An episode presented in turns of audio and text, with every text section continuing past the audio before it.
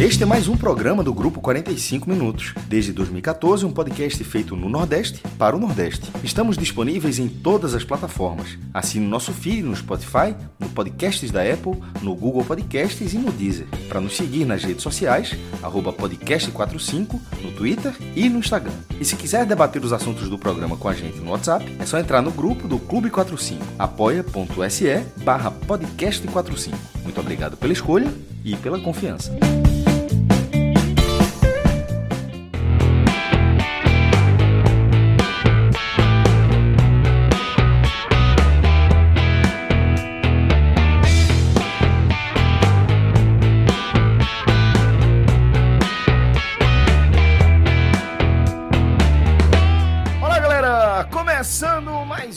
Agamenon, eu sou Celso Shigami e tô aqui reunido para um programa muito especial, velho.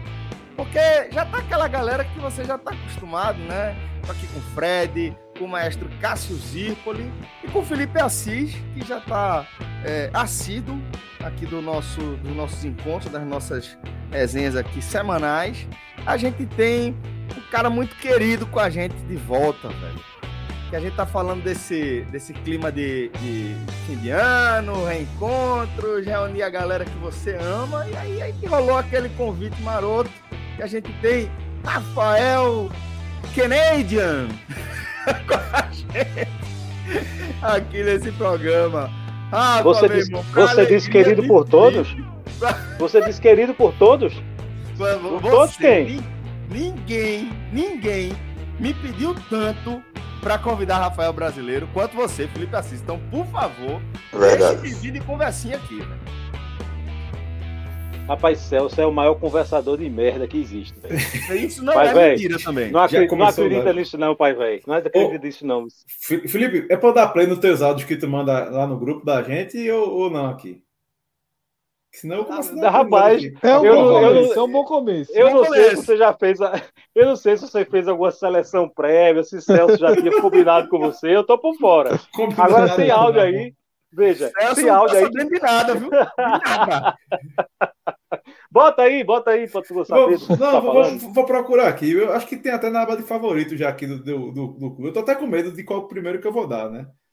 Faz o seguinte, Faz o seguinte, já que tu tá gravando aí com a câmera aberta, tu tá gravando com a câmera aberta, eu vou abrir a minha para tu saber qual é a camisa que eu vim hoje, ó.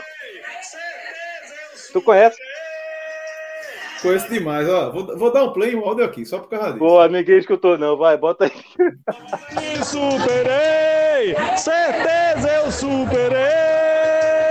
Mas vamos mandar outra vez, senão recairei. Vai bem, meu cara do caralho, vai bem!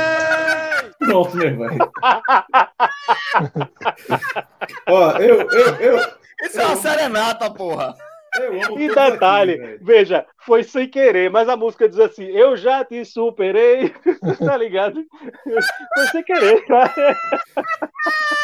Isso é porque tem um áudio homérico editado pelo nosso querido Diego Borges que se deu play bolinho? também, aí lascou, é, pro Bolinho. Veja só, o áudio, o áudio de Bolinho foi a única coisa que ele, Bolinho fez na vida que prestou. Ficou muito bom, velho. E, e, pelo que eu conheço é, das relações interpessoais aqui, deve ser o toque do celular do editor de áudio aqui desse programa, Clisman Gama, viu? Imagino que aquele áudio Rapaz, glorioso. Aí não existe, não, meu amigo. Peraí. O, o cara ter, o cara coisa... ter bolinho como ídolo. Quem é seu ídolo? Aí um diz, não, é Maradona, outro é Pelé, outro é Ayrton Senna, e o teu é bolinho. Uma coisa é o cara chegar assim, vai tomar no cu, mas não sei o quê. Agora vem com o negócio de dizer que bolinho é meu ídolo é pra se fuder. Dá não. É, é verdade dói, Clima, a gente sabe. Chique peixe, meu é. Aí, aí, aí não tem nem o que debater, né, Clima? Pelo amor de Deus. Você, você até se veste parecido. Daqui a pouco você vai estar tá com tatuagem nos dedos também. Você vai ver. Reza a lenda que Clima era náutico até conhecer Diego. Virou Santa Cruz só pra, pra se é, sentir não, integrado. Não vem uma história dessa, não. Pô, aí, tu inventar uma história dessa essa semana é sacanagem, Fred. Eu, eu, anteontem, eu, eu, eu disse, vou dar um presente pra, pra Clisma do Santa Cruz, pô. Aí tu dizer o cara não é Santa agora. Aí, aí eu escolhi errado. Aí, meu irmão, oh, é verdade, pergunta aí. Aí, aí eu, eu escolhi errado. Se, se essa história proceder. Rapaz, eu, uma coisa que eu admiro em Bolinha é a coragem dele. O bicho é corajoso que só a porra. Só lembro do dia que a gente voltando num jogo, eu, Clisma e Bolinho. Aí a, a, terminou o jogo, ele ficou conversando merda, não sei o que, aquele negócio que vai sair todo mundo do estádio e você fica, né, por ali, na confusão. Aí eu disse, olha, vamos lá de carro, fui dar uma carona para eles. No que eu fui entrando na Rua das Moças, meu amigo, aquele breu, não tinha mais ninguém. Daqui a pouco vinha um, um, uma galera, assim, uns 20 caras, 25 caras da Inferno Coral na direção da gente. Aí Bolinho, fila da puta, esse cara, porra, cara bota o carro junto da Inferno Coral, porra. A gente tá fudido, vai morrer. Eu disse, menino, que aperreio da porra é esse? Aí deu tudo certo. Mas o, o bicho é corajoso, pense. É porque ele torce, ele torce pro, pro grande rival de Santa Cruz, né? Afogado, afogado da Engazeira, né? Acho que ele tava com medo de levar um cacete, né? Se a turma descobrisse, mas deixa pra lá, vamos embora. Pois é, galera. Vocês estão vendo aí que o negócio vai ser nostálgico esse programa aqui, velho.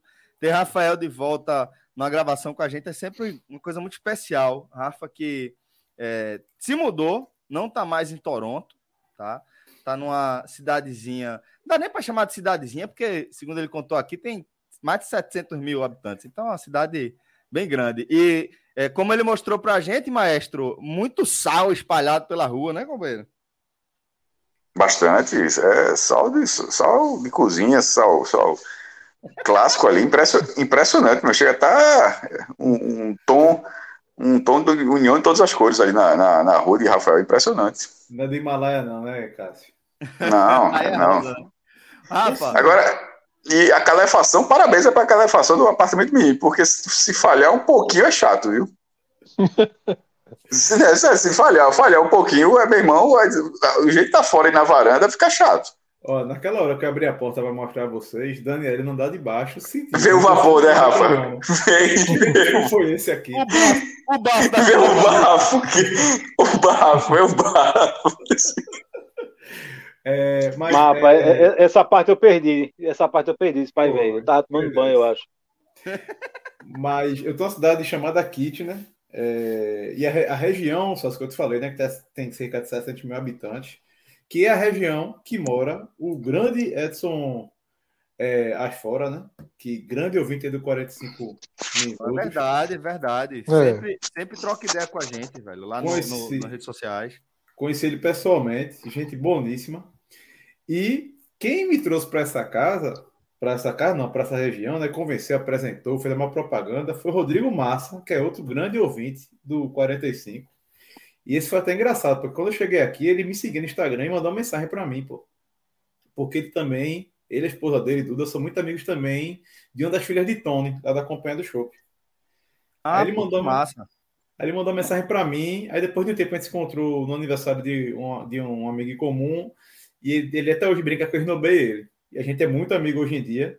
Só que Rodrigo, pô, me convenceu a vir para Kit, né? Com dois meses que a gente tava morando aqui, o que é que o cara faz? Foi embora. Faz, foi embora. Um emprego foi para Vancouver, pô.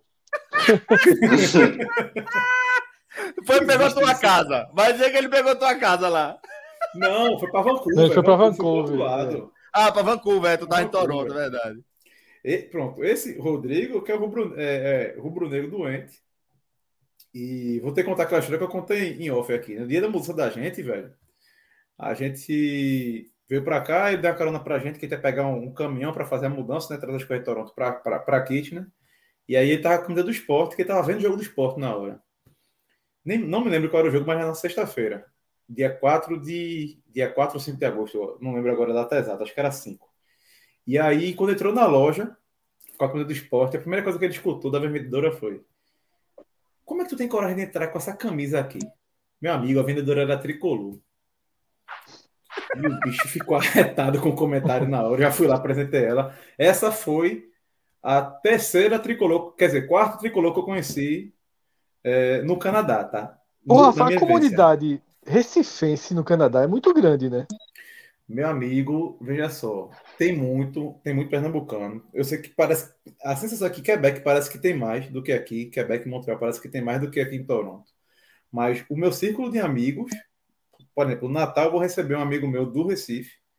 É, o círculo de amigos da Pelada também tinha outro, também do tinha outro não, tinha mais três do Recife. É mineiro e pernambucano. A Pelada da gente é basicamente mineiro e pernambucano, alguns paulistas, gaúchos também. Mas até na hora da resenha, assim, o que rola é brega da gente, é passinho.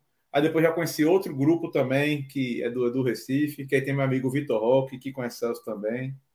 Vitor Roque. Cunhado de Marquinhos. Cara, é, que, lutador de jiu-jitsu. Meu irmão, eu conheci Vitor no, é, no Canadá do ano passado, foi.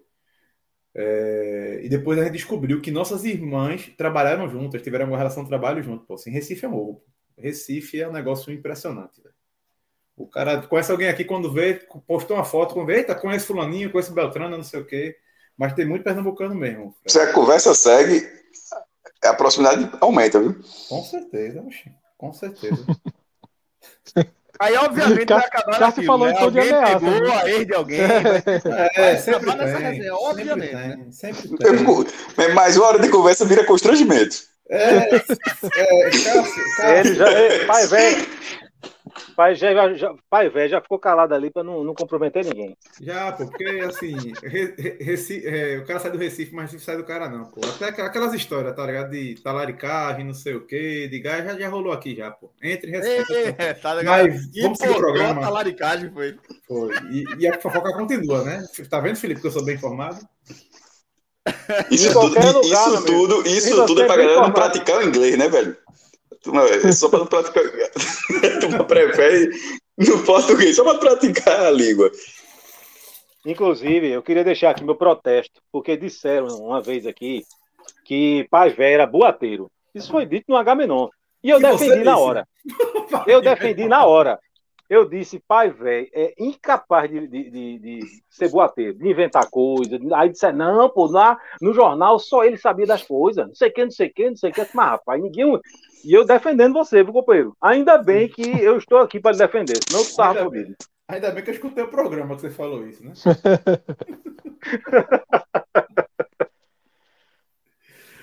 ah, meu Deus do céu. E já que vocês entraram nesse assunto aí, nada melhor do que trazer como primeiro tema a baixaria aí, né? A troca de farpas entre Tiago Leifert e Ícaro, né? apresentador do BBB e ator da Globo, ex-apresentador do BBB e ator da Rede Globo. Rafael, mesmo no Canadá, certamente tá por dentro, né, do, mais do que, a gente. que aconteceu. Sabe mais gente, qualquer um aqui. Qualquer um aqui. Sabe, mas esse cara não brinca serviço, não.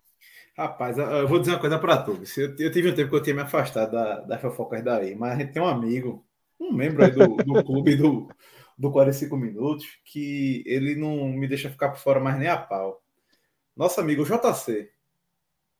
João Carlos, ele sempre me deixa por dentro de aquele, tudo. Aquele, Fred, que foi lá no evento da gente para entregar convite de casamento para nossa equipe inteira e não entregou para gente. Foi menos para gente, foi um monstro. Foi. Por sinal, ele mandou uma vitoriosa para mim, né? Que o pai dele trabalha na Pitu. O pai dele é uma das figuras mais engraçadas da face da Terra, por sinal. E João Carlos me conta tudo. E agora de Tiago Life, eu estava acompanhando já pelo, pelo Twitter.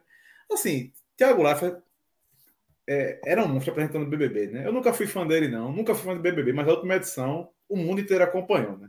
O mundo inteiro do Brasil, logicamente é, que foi uma das melhores edições mesmo, a pandemia ajudou, enfim, eu escutei muita gama de vocês falando, resenhando sobre, sobre o BBB.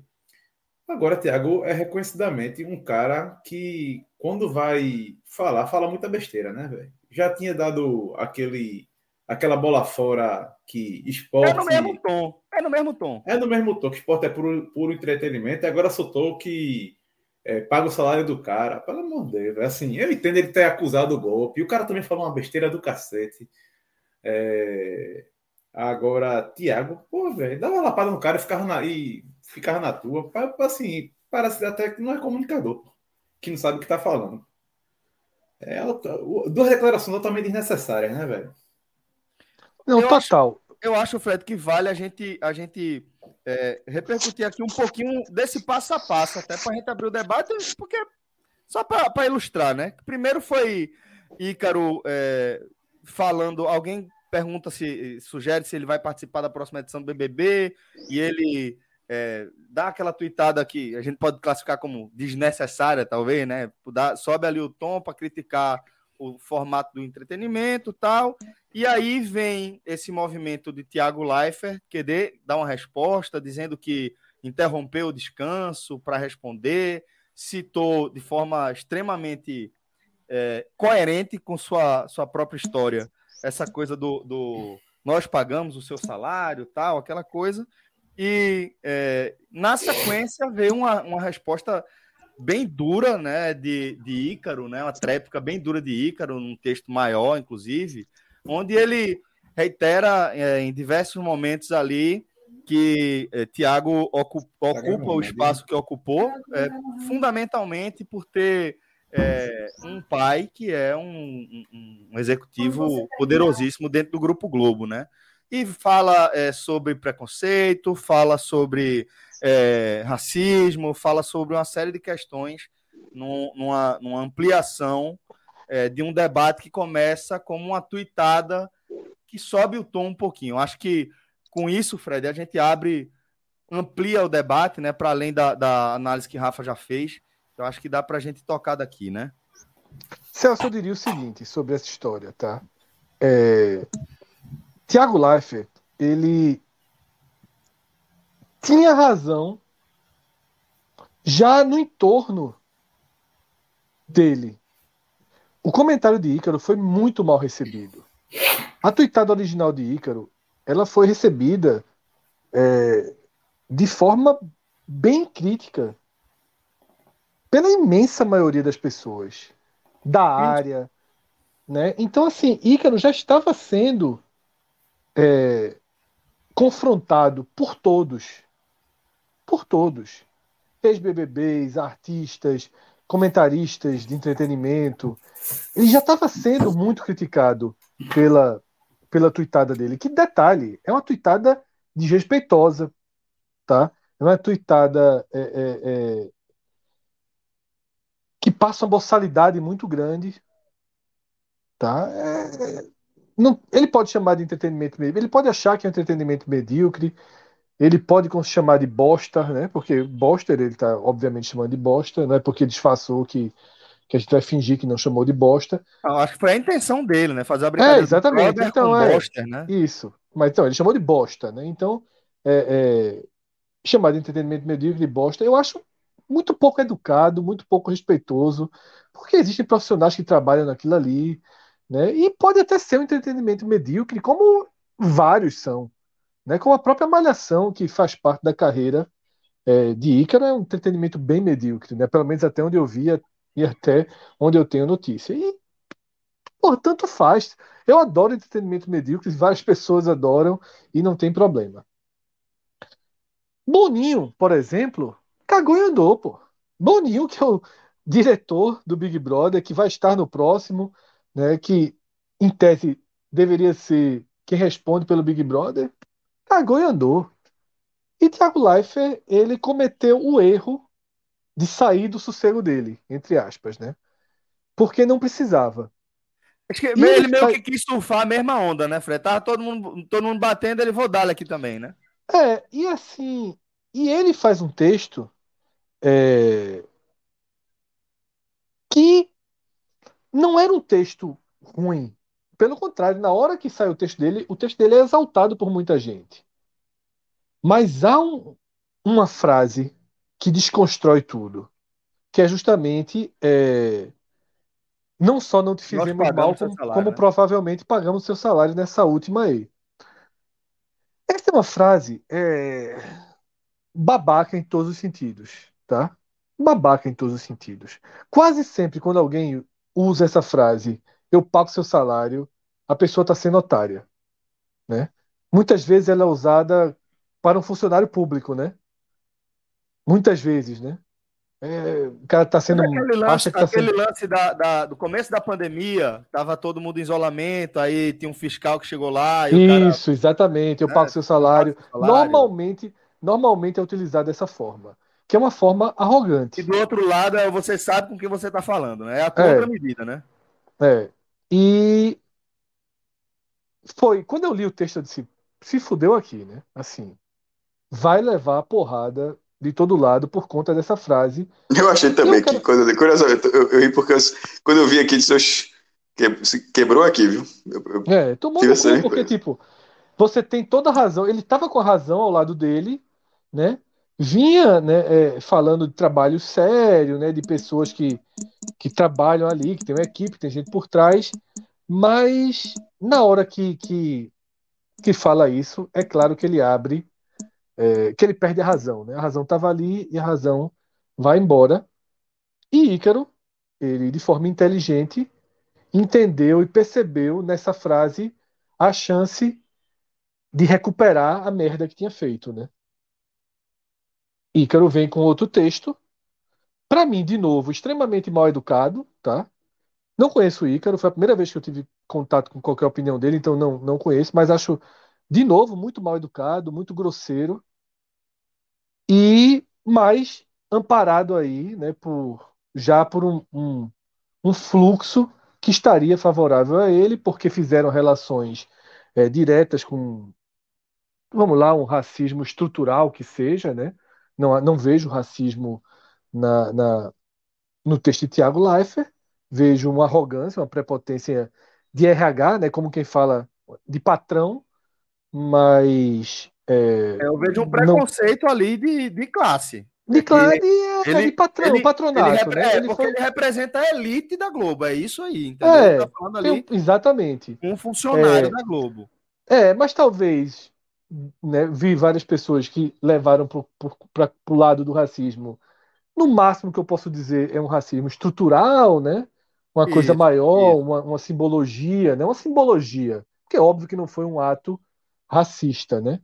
é, diretamente racista, longe disso. Mas talvez faça parte de uma simbologia né, estrutural.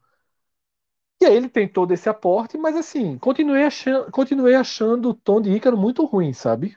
Eu acho que ele também perde a razão no comentário dele. Eu não gostei, acho que, que é, o comentário dele é basicamente o tempo todo agredindo o Thiago Leifert, né? desmerecendo a carreira, o talento do outro que não é isso que Tiago faz no texto dele, né? Tiago dá um sermão, né? O texto de Tiago é um sermão maldado, né? É um sermão maldado.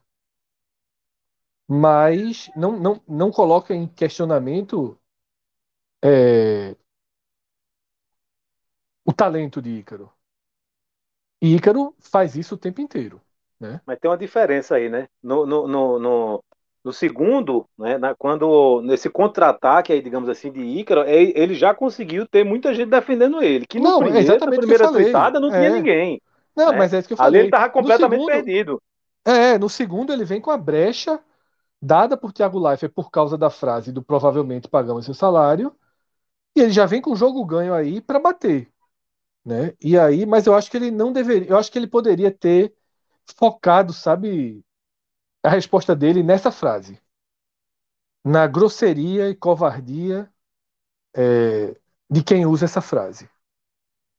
Mas ele prefere agredir né, profissionalmente Tiago Life, né, sugerindo que o sobrenome é o que foi definidor na carreira dele. Eu acho que o sobrenome abriu portas, obviamente, todo mundo sabe disso, né? Que abriu, mas eu acho que ele conquistou também o espaço dele. O sobrenome não fez tudo por ele. Eu, por exemplo, acho que, que Thiago Leifert é um cara talentoso naquilo que se dispôs a fazer. Né? Para mim foi o melhor apresentador que o Big Brother teve. Né? Foi muito bem quando era do The Voice. Pegou o Faustão ali por um. Foi o melhor, um foi o melhor apresentador do The Voice. Ele foi o melhor. Eu não é. sei se ele foi o melhor do Big Brother, mas veja, ele teve uma, uma a missão dele substituir é, Pedro Bial, né? Assim, era uma missão fila da puta. E ele começou mal, assim, mas depois tomou conta. E foi muito bem. As últimas duas edições do Big Brother, ele foi muito bem. Isso. E no The isso. Voice, ele, sem dúvida, foi o melhor apresentador do The Voice. Como ele também teve uma outra missão, que foi substituir imediatamente Faustão numa coisa ali que ninguém esperava. E foi bem também. E ele né? foi é. muito bem, de novo. É, é. A, ponto, a ponto de colocar uma, uma pressão extra no trabalho do Luciano Huck, né? Totalmente, exatamente. E aí, Celso, eu só acho isso, sabe? Que nada a ver também de Ícaro ficar atacando o cara, é, o talento do cara, colocando em xeque. É, o, que, o que eu acho é que é, me parece que do começo ao fim é, são, são interações, são ações é, muito mal pensadas. É isso que eu, tô, que, que eu sinto, sabe? Começou muito mal e não, não, não foi melhorando, as coisas não foram melhorando, foi ficando isso. pior. Né? E muito visando e muito visando aprovação massiva, né? Sim, aí foi aí foi você vê é, do, porque tribunal do é, e para torcida das redes sociais. Né? Exatamente. Né? Antes de Ícaro escrever, já tinham é, é, aparecido defensores falando a história do sapatênis. A Ícaro, Ícaro inteligentemente leva o sapatênis para o texto, né? Então, assim, é um jogo jogado, né? Um jogo ensaiado. Então, eu acho que foi uma grande babaquice, né? Dos dois. E ainda tem um último ato, né? Porque Thiago Leifert ele deixa de seguir alguns ex-BBBs que curtiram o comentário de, de Ícaro, né? Que outra coisa, esse né? negócio de deixar de seguir também é as babaquices. Então, é um, ficou um, um, um, um, ciclo aí de, de babaquices e que ninguém ganhou, né? Claro não, que agora, peraí, esse, é, esse eu não vi, não. Quem foi, que, quem foi que curtiu o comentário de Ícaro e ele deixou de seguir? Qual foi o é, Babu. É, Babu. É, me fugiu o nome da vencedora do, do ano passado, a médica, mas, Thelma. Aí, até falaram Thelma. o seguinte, Fred. Thelma eu vi a resposta Darley, do Thelma. Eu vi que Thelma e Darley falaram que ele já não seguia. Já não seguia, né? É. Que é como se fosse muito mais um site de, de fofoca desse. Viu quem ele não seguia e ah, concluiu entendi. que ele teria deixado de seguir do que outra entendi. coisa, entendeu? Foi muito mais nessa linha. Agora, é, eu acho que foi muito disso, Fred. Eu acho que foi uma exposição péssima para todo mundo. Talvez é, Ícaro, é, por ser dentro daquela filosofia, né? Que no mundo do entretenimento o que importa é você aparecer, não importa como, né? Então, é, Ícaro, talvez ele tenha alguns frutos a partir daí, é, tendo como, como contra, contrapeso dessa, dessa possível desdobramento o fato de ele ter brigado com um cara que continua é, sendo, sendo filho de um dos executivos grandes da Globo aí, né? Então é, não dá para a gente ter uma ideia muito clara do que vai acontecer daqui para frente, mas imagino que todo mundo sai perdendo. Independentemente do pai, é... né? Ele saiu da Globo, mas tem toda a influência, obviamente. Muito. Pra na cúpula foi, da emissora. Pra ele foi né? péssimo. Para ele foi péssimo, pô. Foi, foi péssimo. Que o que eu sinto foi justamente isso. Ele viu que tava todo mundo batendo em Ícaro e sentiu-se ainda como porta-voz daquele, daquele do Big Brother, né? Apesar de estar de saída aí do grupo, se sentiu como porta-voz e quis é, é, dar uma resposta definitiva. Só que nessa tentativa de dar resposta definitiva, ele deixou cair um pouquinho da máscara, né, velho? Mostrou quem ele sempre foi. Caiu a máscara ali, né? Acabou é, deixando é, emergir um discurso meio elitista que é, é, é, não foge ao que a gente já viu de outros momentos, de outras declarações da carreira de Thiago Leifert, né? Ficou também é, ganhou notoriedade e gerou bastante polêmica aquela declaração de que é, esporte não é lugar de política, dizendo que atleta não tinha, atleta não tinha que, que emitir uh, opinião porque estava sendo pago, etc. Então tem essa é, esse histórico que, que é, coerente, de certa forma, com essa postura que ele acabou deixando transparecer. E é, em relação à resposta de, de Ícaro, que você também é, tratou como, como deselegante, como mal educado, é, é, também é nesse mesmo tom. Começou mal, continuou mal. Ícaro, ele fez uma coisa que eu, eu desaconselho, né? Não sou ninguém para estar tá dando conselho para os outros, não, mas sim, é, por mais que não seja um produto que está diretamente ligado a, a, ao ofício dele, né, ao que ele faz na empresa, é um produto, talvez um dos produtos de maior sucesso aí da empresa que ele trabalha, né? É, imagino que seja bom isso, um bom sinal de que não, não existe uma censura tão drástica ali, né, em torno do que é, as pessoas podem não podem falar. A gente sabe que existe, claro, mas não censura, mas orientação, como sempre há. em empresas. É, é, acho que foi, enfim, é, é, um equívoco da parte dele, pensando nessa coisa de carreira, se posicionou muito mal num assunto que não tinha nada a ver com ele, subiu o tom completamente e continuou depois sem recuar, né? Continuou depois querendo ir para cima, atacando pessoalmente e tal. Enfim, acaba sendo feio para todo mundo, acaba sendo ruim para todo mundo, né? Então vamos seguir aqui com, com a pauta que a gente recebeu da galera do Clube 45, né? A galera é, é, da comunidade dos nossos apoiadores lá no Apoia-se, né? É, e que sempre estão. No caso, a turma do H Menon, né? O Clube 45 são os apoiadores do podcast 45 Minutos e quase Existe uma interseção entre eles, mas aqui a turma que apoia o H-Menon. Verdade, é o, é o, não tem nome o clube, né? É, não é tem o... nome, H-Menon. H-Menon. Clube H-Menon. Eu acho que tem Clube H-Menon. Clube. A pauta clube, do clube. clube é. Clube H-Menon. Que, é um bom, que é um bom nome de clube, viu?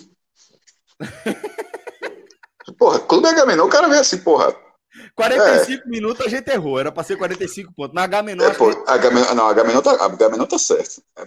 45, 45 minutos, eu acho que em algum momento a gente vai fazer essa mudança sutil e as pessoas não vão nem perceber. Mas H menor é, essa, H menor é um excelente nome. Sem dúvida. 45 Inclusive com pot, potencial de ser exportado. Porque assim, H menor é algo muito recifense, né? Da, do, do, sentido, mas que dá para né? exportar. Né? Sem dúvida, mas assim, mas a, mas, mas, mas, assim, a terminologia melhor, da, da palavra, da, a compreensão da palavra, bem recifense. É, e eu acho que tem um potencial de ser exportado.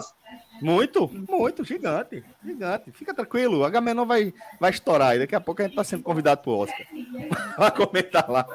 É o seguinte, a galera do Clube Nem que seja, nem que seja para dizer que não tenho como opinar sobre isso.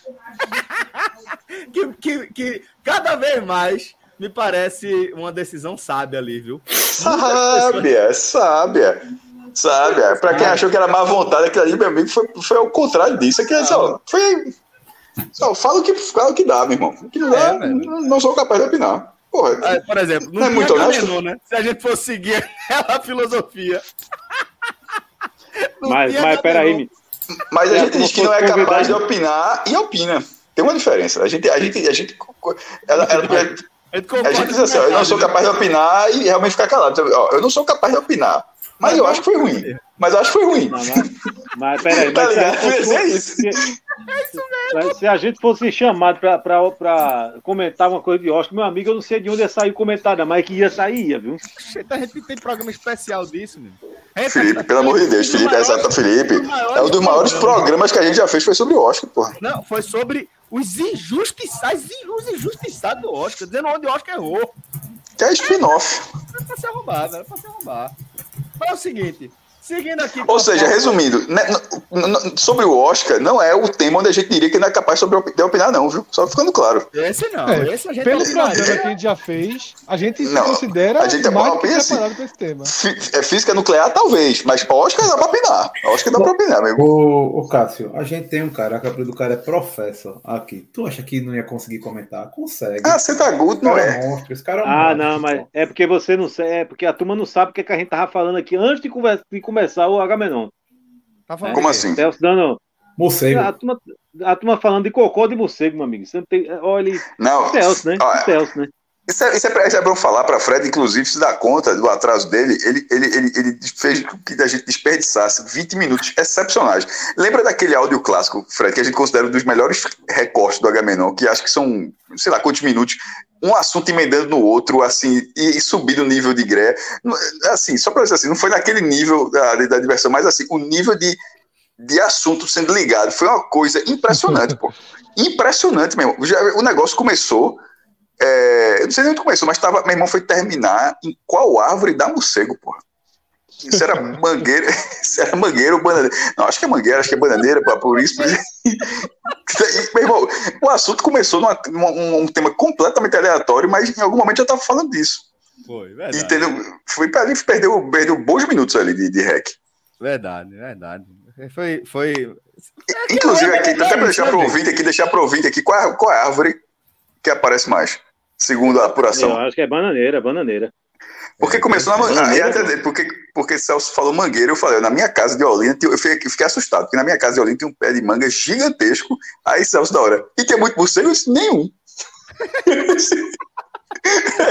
porque, é porque eu também é porque foi uma, uma, confusão, porque Rafa falou que tinha é, é, morcego, começou falando de susto, tu falou do susto. Ah, eu contei uma história de susto, aí Celso disse aí que, falei, que entrou o morcego e a gente, tá porra. aqui no escuro e do nada passa um morcego do lado da orelha do cara, velho. Dá um susto. Aí Rafael falou que na casa da mãe dele, em Boa Viagem, também entrava morcego. Aí, mas, cabeça... mas teve o trecho do susto, Celso. Você pulou o trecho foi. do susto. É que na hora que você disse que entrou o morcego, você só disse que tomou o susto quando o morcego foi pra janela. Aí a gente ficou assim, porra, entrou o morcego e o cara não tomou o susto. Só tomou o susto quando o morcego pousou. Como é que pode, meu irmão? É o Batman. Não, pô, pousou, não passou junto da orelha. É, assim, então, entra tipo, o cara tá lá, nadei. Aí entra o morcego. Não, tá tranquilo. Entrou o morcego, tá tranquilo. Mas na hora que o morcego se aproximou, aí se assustou. Porra, não, ele ia ter tomado susto no primeiro ato, meu irmão. Aquele, aí... Aí falou, só não toma susto Batman, porra. Só o Batman, porra. E até falei isso, e até o contrário, porque inclusive Batman, é, é, o morcego é o, é o. É o símbolo do medo, né? Pra ele. É, né? o medo que ele tem, na verdade, é um, é um pavor que ele tem, que ele usa até o uniforme pra combater esse medo. É, é. Pois é, aí, aí emendou, saiu emendando nesse negócio, porque quando, quando falou que era na casa da mãe de Rafa, eu, aí eu achei que era uma mangueira, aí eu falei, veio ali, vem ali da mangueira, é? E ele falou: não, não tem mangueira lá, não. Aí pronto, aí saiu emendando, saiu com essa confusão. Foi, mas Rafael realmente falou alguma palavra que levou o Celso a, a, entender mangueira. Eu também, eu também achei que tivesse sido referido à árvore, mas na hora que falou árvore, Celso já jogou lá. Ah, é mangueira, pô. Aí eu também, aí eu fiquei rindo, aí eu fiquei rindo da lembrada de Fred aqui, que eu digo, eu disse, ah, jogou os 10 centavos aqui, ó. Mas. Os 10%, mas é os 10%, aliás. Jogou os 10% aqui, ó. Porque ele escutou árvore. Ah, pô, é mangueira. Aí tá explicado. É aí, aí, aí, aí, Rafael falou, não, não pô, é mangueira, não, pô. Entrava, é, foi assim, ele falou que entrava é, é, morcego e eu perguntei se era da mangueira foi direto. Ah, certo, certo. Não, não teve a confusão, não. não. É ok, ok. Aí ele falou: não é mangueira, é outra árvore, mas não Jogou é os 10% na mesa, Agora, mas funcionou fato, direitinho. De fato, é... muitas vezes a gente vê manga mordida por morcego, né? É, porque é, morcego, a maioria dos que a gente vê, eles são frutívaros, frutíveros, né? Começou o show. Começou o show. Eu perguntei, goiabinha. Eu gosto de goiabinha, não, morcego. Só trabalha com manga. É. Felipe, Felipe falou banana, por exemplo.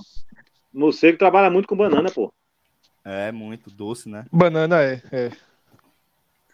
Pois e é, daí aí... a gente tá conseguindo entrar em pipoca ainda, né? Foi, foi. Foi, meu irmão. É, Por que, Fred? É tu perder essa parada? Meu irmão, a sogra de Rafael levou blocos, porra, para o Canadá. Assim. Aí eu falei, porra, eu tenho, isso tem que ser dito ao dono da Bocos, que é em Olinda. Eu, eu, tinha um atrás da minha casa, não sei se é se o cara se mudou, se ele tinha duas, mas Rafael falou que tem escrito no, no pacote que é de Jardim Fragoso. Meu irmão, se chegar lá pro cara e dizer, ó, oh, meu irmão, tu tá levando tua pipoca pro Canadá na mala, o cara vai ficar orgulhoso demais, velho. Vai ficar. Vai. Vai ficar. Vai ficar. Eu tô falando mas, sério. Mas a gente meio que retomou, né? Aquela conversa que. que ainda gente... bem, ainda bem, porque. Porque, eu, porque o trecho foi muito. Foi, foi um desperdício muito grande na hora, pô. Eu pipoca isopor, pipoca isopor é. É brasileira, é? Pipoca isopor deve ser, né? Olha, veja só. Fred, eu, eu nunca chamei dessa forma, não. De quê? Pipoca isopor já. É rapaz, não, veja, o que importa é que a turma entendeu. Eu não sei. A turma entendeu, mas, mas, mas assim, eu nunca chamei dessa forma, dessa forma, não. Eu nunca vi outro nome, pô. É o nome dela, pô. É, pipoca isopor, porra. É. Tem a pipoca Nunca... normal, a pipoca normal é a pipoca isopor. Que é, é pipoca não, normal, não... pipoca doce, pipoca isopor, pô. Talvez, talvez tivesse o nome, mas eu não lembro de ser pipoca isopor, não. Não é que isonou, é. porra, isopor. Isonou, um negócio assim absurdo é então, foda. Me, chamou, me, irrita profundamente, cara, quando fala isonou, porra. É, porra, isonou, meu irmão. Não, ele falou isopor. Meu irmão, 40, cara tem 40, cara tem 42 anos e fala isonou, porra. Jovem, eu, eu, não, eu não queria agitar, não, mas Cássio hoje tá afim de grear. Porque eu, eu mesmo falei vi ninguém falar isonou. Ele falou, tá, tá no rec, pode não, voltar, tá pode pedir pra Clisma. Falou, veja. e você falou pipoca isopor, pipoca isonou, você meio que repetiu assim pra dar. Eu falei isopor, mas na verdade, mas... na idade da gente, a turma chamava de isonô. Isonô, Mas uma hora o cara aprende que é isopor, né, porra? Não é possível, não, meu irmão. Tanto, a primeira vez eu chamei de isopor, mas certo, falso certo. pra mim. Quando eu fiz assim, ó, pipoca isopor, eu disse, não, ninguém chamava de isopor. A turma chamava de pipoca isonou. Ok, isonou. ok. Pipoca isonou. Pronto, considerando esse modelo de pipoca, eu não, eu não me recordo, talvez, eu não, não, não sei se eu falava na época, mas nesse momento não, não lembro de, de chamar assim, mas também não lembro como chamava, é, um, um complemento, mas é esse modelo de pipoca que você está falando mesmo. E é da box clássica demais, pô. Pacote amarelo e pacote rosa. Porque quando eu chamava de isopor, de isonor, Cássio, não era a, da, a que vinha no, no, saquinho. É quando o cara passava na rua, o carrinho de pipoca. Quer, quer qual? Pipoca normal ou pipoca isonor? Isonor. ah, porque o cara, é, o cara vendia dois vendia quatro é, tipos, vendia né? Porque ele vendia dois tipos. tipos. Não. Eu não tinha doce, doce. Tem salgado e doce. Existe sim. A, a, a Bocos tem, tem doce, porra. Ah, é o pacote rosa. É, eu não me lembro né? se no carrinho tinha, não. no carrinho não tinha, não. É. Ah, ok. Imagina, mas, mas a pipoca isonô da forma que você está falando rosa, desculpa, com. Não, existe em saquinho. Doce existe. É. Mas o saquinho, o carrinho dele é dividido em três, em três carrinhos: pipoca certo. normal, pipoca doce e isonô. E, e a, a, doce, que é a partida normal, é, e, e a isonô. É, que é a preta, né? Salgada. Que é, que é, que é na, não é, é, com aquela linha de chocolate. Não, não, não é só, assim, não precisa dizer o que tem, não. Precisa ser preta e pronto. Porque assim, for dizer o que tem, aí. aí não passa, né? não passa mais no, no Canadá, não, quando chegar. Chega, não chega, não. a receita completa. Mas é a base de milho, né? Pipoca isopor é a base de milho também, normal, né? Deve ser um tipo diferente de milho, né? É a base de milho, sim. É a base de milho, é. Não, que a base de milho, mas, mas, mas é, é, Acho que é, é só um tipo de milho diferente, deve ser, né? É, problema é tempero. Cara, que aula, velho. Que aula. e isso na alfândega, o cara olha assim, o que é isso aqui, irmão? Brother, no caso, né? Aí o cara. Aí o cara... Aí eu, sim, pô, é, é, o, é, o que o cara vai dizer, aqui tem pipoca também, irmão. Aí você, é exatamente o que o cara vai falar. Aí o cara, o cara, o cara eu gosto dessa, pô. Então abre aí e come. Veja só. Abre aí e come, já que tu gosta. Eu dizia, leva, leva, leva pra casa aí, depois você me liga qualquer coisa. É. Meu irmão, o cara importar uma box foi foi, eu achei fantástico esse, esse ponto, meu irmão. Pois é. Agora, Cássio, eu dei aqui no Google e é conhecido em todo canto mesmo com pipoca isopor, pô. Jovem, eu já disse que eu simplesmente eu, eu não extraí a possibilidade que eu não fal, que eu não que eu falasse dessa forma. Eu só disse que eu não lembro Vai. disso, só isso. Talvez eu talvez eu falasse isso, eu simplesmente Fred não lembro de Deus é isso. Cássio, Fred sentiu. Vamos foi no Google procurar uma prova. Não, é porque eu fui ver como é feita a pipoca de isopor, para ver se eu encontrava o milho. Ah, tá, tá. Depois que tu souber, me avisa. Eu tenho essa curiosidade. É, é, é, é bom saber, é bom, é bom que tenha, né, Celso? Meu amigo. Porque, assim, é, é chato lá, descobrir lá, essa altura lá, da vida que não tem, não é possível. Existe, vamos lá. Existem dois tipos de pipoca. A pipoca milho pipoca, da espécie botânica Ziamês, e a pipoca do milho digerminado, ou canjica de milho. Olha aí, tá vendo aí? Mais conhecida como pipoca isopor. No Nordeste, a pipoca isopor é muito consumida de fácil acesso e de baixo custo. Porém, houve-se muitas histórias de pessoas que já encontraram de tudo nessas, nessas pipocas: barato, insetos, rato, pedaço de borracha. Olinda, porra! Pedra. a vinheta de Olinda agora. Pô, aí é foda. Tu tá, tu tá chamando o carro de pipoqueiro de fal, né? Aí é foda mesmo. É, não, não, é, é, maldade. A, a vida continua, né? Em 2011, durante quatro meses, na Universidade Federal da Paraíba, realizei algumas análises e avaliações da qualidade físico-química e microscópica de quatro marcas comerciais da pipoca de canjica de milho sabor manteiga, comercializadas na, na cidade de João Pessoa. Os resultados foram preocupantes. Tem o nome das marcas? Ainda não, não sei mais na frente. Elevados teores de lipídios e sódio foram encontradas nas marcas de pipoca analisadas que podem contribuir para o aumento, tanto dessa besteira, tanto do colesterol quanto da hipertensão arterial. Ah, pelo amor de Deus, já achei. Ah, pelo amor de Deus. Pelo amor de Deus. Foram encontrados lavas, calma, calma. Foram encontrados lava e inseto em duas marcas analisadas, indicando já, a falta ou falha nas condições higiênico-sanitárias durante o processo, estando, portanto, em desacordo com a legislação. Aí já fica chato. Eu acho que é, é isso é besteira. Aí. Cássio mesmo não trabalha com colesterol, não come nada que tenha colesterol, que então tá tranquilo para Cássio. Eu como, como bastante, Felipe. Minha, minha, minha, minha alimentação eu tem todas sei, as vitaminas. Eu, eu sei, eu a, minha, a, a, minha, alimentação tem todas as vitaminas? Não tem. Mas assim. É... Não todas? Mas tem duas, pelo menos, não.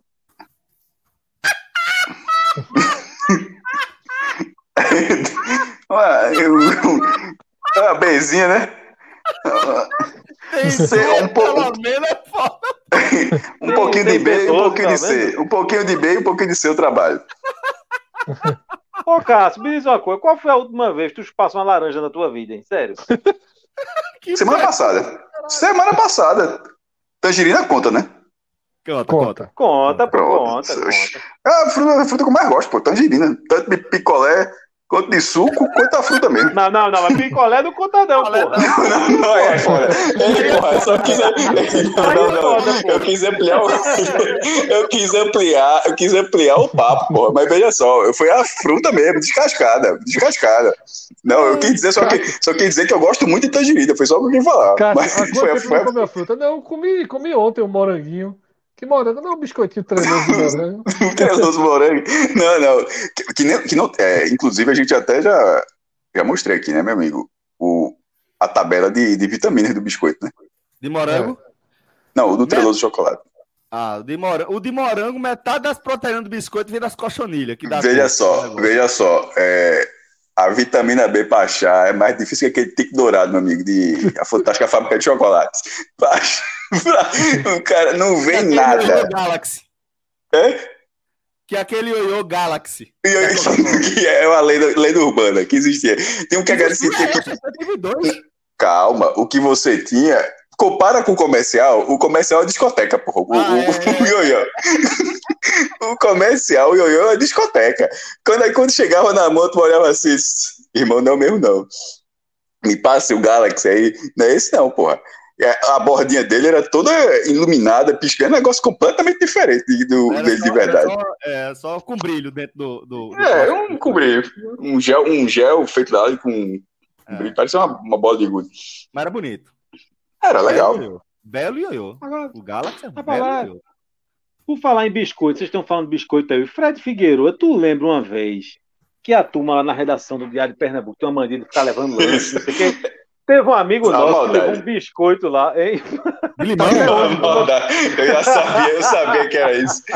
Isso aqui já, isso aqui já é um clássico do Agamenon, pô, já é um debate. É, uma ficou indignada. O waffle de abacaxi. O waffle de limão, não? Eu acho abacaxi. que foi, eu acho, eu acho que achava que era de limão, viu? Foi limão, limão. Foi, foi, limão, foi limão. Eu acho que era limão. Puta, foi mais grave ainda. Meu velho, veja só, veja só. Durou, viu? Eu acho que não foi de, de limão, não. Se fosse de limão, a turma tinha aceitado. Foi de outra coisa. Será que foi de abacaxi? Irmão, veja só. Tem gente que gosta de abacaxi e gosta de limão. O problema é esse, não. O problema é que o biscoito não funcionou. É, é, que a, história é correta. O biscoito não funcionou. E ele é no mesmo dia do Humberto, pastel, né? Humberto, Humberto e Paulinha é. faltaram aquele dia, não foi? Ele é Faz isso não, faz isso não, pô. Faz isso não, pô. Faz isso não, pô. Faz isso não. Não, o Borro trabalhou na coxinha. Pastel, pastel, pastel, pastel, pastel. Pastel, pastel. Ele, levou umas coxinhas, levou umas coxinhas. Não, não, mas essas, mas, mas isso que, mas só se entender é o pastel. É Tem, pastel, tinha, é, tinha 100 é, reais de pastel ali. O resto. Mas tinha as coxinhas também. Tinha coxinha também, tinha coxinha. Porque eu tinha lembro coxinha, até da foi pastel mas... coxinha, pô. Que ele disse: Não, olha, foi... eu vou levar isso aqui, mas não é para comer, não. Mas veja só, veja só, experiência de festa, experiência de festa. Se tiver, mas, mas, a, mas a história eu acho que é com pastel, e eu vou lhe perguntar: numa experiência de festa, quando tá frio, o que é que fica pior, coxinha ou pastel? Pastel, mas pastel. foi coxinha que é, Exatamente. É, é, trabalha, é, é, que eu trabalho no pastel, tu me olhou assim. Deu uma palavra sobre o assunto. Que raça. Só tô pensando a mesma coisa. Que raça do caralho. Foi. Por que foi, né? Raça, raça. Fala mais desse biscoito aí, filho. Frente de óleo. A chamada frente de óleo. Ah, é, é, quando é, saiu, foi exatamente. Engana, a sacola saiu engana assim, meu amigo. Frente foi paga, paga por João de Andrade Neto e administrada por Celso. Isso. Foi, foi. Isso, Celso isso. deu ideia. Não, eu conheço eu já disse, o pessoal. Trabalhar com, com um pastel, uma coxinha massa. Foi. Foi pra ajudar. Não, mas, é, mas, é, não, mas aquela, aquela mulher fazia um pastel delicioso, mas pra você comer muito na hora, bom, né? Muito bom. É, exatamente. O problema foi esse, pô. Era um pastel bom, a coxinha boa pra comer na hora. A galera demorou pra chegar, ficou ruim. Foi. Naquele, naquele dia deu ruim e foi, foi um recibo grande depois, né? Não, até hoje. É isso. Até hoje tem cheiro, até hoje tem o cheiro lá. É, a, a, a, jovem, não tem mais a sala, imagina o cheiro. Mas aquele ambientezinho impregnava um, um cheirinhos ali de vez em quando, viu? Total. Tem história, tem história do Daniel Leal e o Mestre Cassozinho. É, é boa, Daniel Leal. isso nunca aconteceu, pô. Ele, ele, veja só, ele contou, né? Isso nunca aconteceu. Ele falou, não exagero, até porque você. você porra, ninguém nunca sentiu, porra. O, o, o, não, se você for contar essa, essa, essa história, porque essa história do Daniel, graças a Deus. Ele tem, se ele tem pudor, tudo, tudo bem. Eu vou, eu vou contar que o cara naturalizou. Eu vou contar. Mas Pode, tu, tu não conta, tu não conta. Só que não, não conta, só pra ameaçar, não conta. Que, que Daniel naturalizou, por parte dele, a flatulência. Tá vendo? Você não consegue falar peido, mas eu fico muito impressionado com isso. Você tem algum tipo de trauma com essa palavra. Mas é a única pessoa que casou e continua sem peidar na frente da mulher, porra. Aí você, você, acha, você, você acha normal que, que Daniel falar e pronto. E ficava ali numa redoma, numa redoma e não espalhava para uma sala tão pequena. A história, a história é que não cheirava porque ficava entranhado na sua não, barba. Pelo amor de Deus, que loucura, porra. que loucura, velho. Filtro de peido é foda, viu? Por isso que ele não fala palavra. Filtro. É, é que oh, Daniel fala, bicho, eu passo o dia todinho, eu passo o dia todinho peidando aqui, impressionante, eu não sei como é que eu caço, não sei. Isso é um absurdo, meu. Primeiro. Isso a galera tem que entender que esse cara fala na frente de 15 pessoas, isso aí. Exatamente. E da chefe, de, de, da visita que tá na frente da. É, é, meu irmão, é a categoria brevê. Brevê, tipo, Zadok, nosso amigo, nosso amigo aqui. Tem um amigo nosso aí pegando brevezinho aí também. Quando o cara pega o brevê, meu irmão, tá liberado. É, aí é, tá liberado. Ainda mais que Celso é o famoso piloto de Fórmula 1, né, bicho, no banheiro, né? Não, Celso é. Shitstop, shitstop, shitstop. Eu nunca vi. Porra, porra, foi, foi essa. Rapaz, essa foi bem das... demais. Quem foi que falou essa? Quem foi que criou essa? O próprio Celso. Essa, é, foi bem demais essa, viu? foi, essa foi bem demais. Inclusive, a gente tinha a figura do fiscal de merda, né? É, é, é, o cara tá aqui tem alguém. Eita, rapaz, não sei quem tá sumido. Não, né? não, não, ah, não, não, não, é diferente. Não, não era fiscal de merda. Tu só gostava de mentira. Por exemplo, nosso amigo, é, um amigo nosso, passou lá, saiu. Não, um amigo nosso não. Amigo, amigo nosso tem nome, meu amigo. Não, não, não é assim. Aí, daqui, a pouco, daqui a pouco pode revelar, mas vamos contar primeiro um amigo nosso. Pode até dizer o nome depois. Um amigo nosso foi lá. Quando sai ninguém, ninguém ficava fiscalizando isso, não, tá? Só quando chamava atenção, quando passava um pouco do ponto, cadê. É, tipo, alguém precisava de uma dúvida. Cadê fulano tal? Saiu. Aí daqui, pô, cadê o fulano e tal? Não voltou ainda não. Aí tu, hum, Essa é, é muito assim, boa. Então. Essa é aí, muito boa. Aí, quando o cara... Aí, aí, aí como a, a, porta tinha uma janelinha de vidro, você até olhava se a pessoa estava no corredor, tá no corredor, chama ali. Mas como não estava, então tá por aí. É, não está em pauta, e, claro, a gente está considerando pessoas que não estão na rua em pauta, que pessoas que estão no prédio. Aí, em determinado momento, esse cara, esse cara volta. E na hora que volta no tempo, a turma já olhou assim, já foi pra greve pra cima, mesmo que não fosse a mesmo que não fosse o caso, mas já foi pra cima pra cobrar. E aí, meu irmão, tá tranquilo? Tá mais leve? Tá não sei o quê? O cara, não, pô, tava não. Tá... Não, tá fazendo não, pô, tava aqui, não sei o quê, tá aqui do lado. Nisso, o cara tá com uma roda vermelha na testa, marcada assim, muito grave. Ah, jovem, tu tava na posição do pensador, pô, não vem contar essa mentira pra, pra gente, não. Tu tava pensando, tu tava o pensador todo. Aí o cara abriu, o cara abriu o jogo. o cara abriu o jogo. Ele, ele negou. É. Claro, pô, como é que vai negar, meu irmão? Só, ó, das duas, duas, ou tu levou um murro na cara, ou tu levou um murro na testa, ou tu tava lá, pô. Tu como é que tá com o pensador na testa aí, pô? Rodan. Rodan. Olha, se eu, olha, se eu, a sorte dele é que eu não sou safado. Porque se eu fosse safado, eu dizia que foi Pedro Galindo. Aí, meu irmão, ou tu levou o murro na testa, ou, pô, não sei, porra. Como é que. Aí, o cara abriu que não tinha como. Era, era evidência assim num nível Tava piscando, porra, a, testa do cara, porra. Ah, tá. Rodan, total. Agora, engraçado. Agora, agora eu fui até, dei um Google aqui e Rodan é apoiado no queixo, né? Mas acho que todo mundo visualizou. Na todo mundo entendeu, todo mundo entendeu. Né? é isso, velho. Ó, eu não sei. A gente, vai seguir, a gente vai seguir tricotando por aqui ou a gente vai abrir alguma coisa não, da pauta? Abre Deixa a pauta aí. Aqui pro público. Abre pro público. Há uns 25 minutos atrás, depois que a gente falou de Ícaro e Thiago Leifert, a gente deu um pause e fez assim: ó, vamos falar de que agora? Não, que na pauta do clube agora seria é, Omicron e, e, a nova gripe, né? Então, chegamos em Rodan. Então gastou. Não, é gasta agora, gasta agora. E agora vai pro pesado. É, velho, é. Bom, então vamos embora, porque é o seguinte, aqui é, a gente vai seguir a pauta da galera do clube do Agamenon lá, né? É, e já passamos por, o, por um dos tópicos, né? O tema de abertura, que também dominou lá o debate da galera, que foi essa história de Ícaro e Thiago Leifert, né? E eu vou condensar uma, alguns assuntos que a galera colocou aqui é, num tema só, que é esse que Fred acabou de destacar, né? A ampliação do contágio da Omicron, né? E também é, essa, essa, essas novas movimentações em torno da realização ou não realização do, das festas de Réveillon e também de Carnaval, velho. É, já estamos até falando aí de Carnaval com tudo liberado no Rio de Janeiro e é completamente surreal que a gente esteja falando dessa possibilidade ou desta nesse momento uma realidade, né? É, ao mesmo tempo em que a gente está vendo a Omicron avançando aí. É, eu acho que, que seria bom a gente até pedir para Rafa, velho, trazer um pouco do cenário, porque a gente tem, tem sempre falado sobre esse tema de forma reiterada aqui no nosso programa, e talvez até para a gente mudar um, um, um, um, pouco, né? Queria que Rafa trouxesse a visão de quem está morando é, é, em outro lugar, como é que está sendo debatido dentro da comunidade, nos veículos de mídia, como está o debate em torno da Omicron aí no Canadá? Meu amigo, para você ter ideia, é, eu estou procurando aqui o número de hoje, quem está gravando dia 23, né? É, mas no dia 22 foi o recorde de, de casos no Canadá desde que a pandemia começou, pô.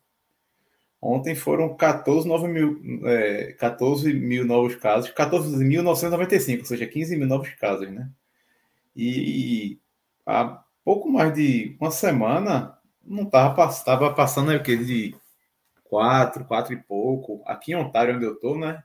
A província de Ontário também já estava já tava quebrando recorde. Hoje mesmo, se não me engano, foram mais de, de 5 mil novos casos. É, e no Quebec, a academia já fechou, bar já fechou. É, British Columbia, né, onde fica Vancouver, na costa oeste, nem tinha passado mil casos por dia ainda, mas eles já tinham decidido fechar a academia, já porque viram as outras províncias aumentando né, o, o número de casos e também começaram a se resguardar. E lá em Vancouver já proibiram até reunião, né? É, agora de Natal, o Réveillon não, não vai rolar para o pessoal, não. E lembrando né, que aqui no Canadá, pelo menos, é, com duas doses, né, mais de, mais de 77% da população tomou duas doses. Só que a gente sabe que precisa agora né, de, um, de uma dose de reforço. Né? E tá, tá uma briga aqui, todo mundo atrás dessa dose de reforço, agendando é, o, a vacinação. Mas o negócio aqui está complicado. Eu não sei como o governo daqui de Ontário não, não tomou medidas mais drásticas ainda, porque até o momento eles só decidiram diminuir a capacidade de locais como restaurantes, como é, bares, eventos esportivos também, né, estão com capacidade é, até 50%, já estava liberado normal, né? A, a, a, eu acho que o que está fazendo diferença é que o sistema de saúde não está tão sobrecarregado, né? Porque, pelo, pelo que a gente. Caso menos grave, né? É, conhece até agora, ela não é uma, uma, uma variante que leva as pessoas tanto para o TI para o hospital, né? Então acho que é por isso que não tomaram a decisão tão drástica ainda, mas a contaminação dela é muito, muito rápida mesmo. Eu trabalho num lugar que eu descobri que várias pessoas não tomaram a vacina, e olha que eu trabalho de máscara o dia todo, mas ontem mesmo eu já fiz um teste rápido em casa para me precaver mesmo, porque o negócio tá, tá complicado aqui, né? Negócio que, assim, e lógico, eu tô falando pra galera que, que mora no Brasil, que escuta do Brasil. E assim, a, a, as tomadas de decisões aqui são totalmente diferentes, né? Eles sempre vão medindo pelo sistema de saúde. Quando o sistema começa a colapsar, ele já começa a fechar tudo, que foi isso que irritou muito em, em 2020. Que antes da vacina teve uma semana que o primeiro-ministro da província né, decidiu, o Doug Ford, decidiu abrir bares e, e restaurantes na área externa. Aí isso foi na sexta-feira, pô. Os bares começaram a recontratar gente, fazer pedido de bebida, de comida. Uma semana depois o cara foi e voltou atrás, mandou fechar tudo de novo. Aí foi uma confusão arretada, né? Mas o cenário do Canadá é esse. Tá voltando a fechar algumas coisas porque a Omicron já está solta aqui dentro do país. Existe um movimento anti-vax é, forte e que chega a incomodar aí dentro, Rafa? Eu não vou dizer forte, mas sempre tem gente protestando. E quando a gente olha e mais de 20% da população ainda não está vacinada é, com duas doses, né? Mostra que muita gente não, não acredita, não leva a sério é, vacinação. Eu já tive o desprazer de conversar com pessoas que, desse, que tem essa visão.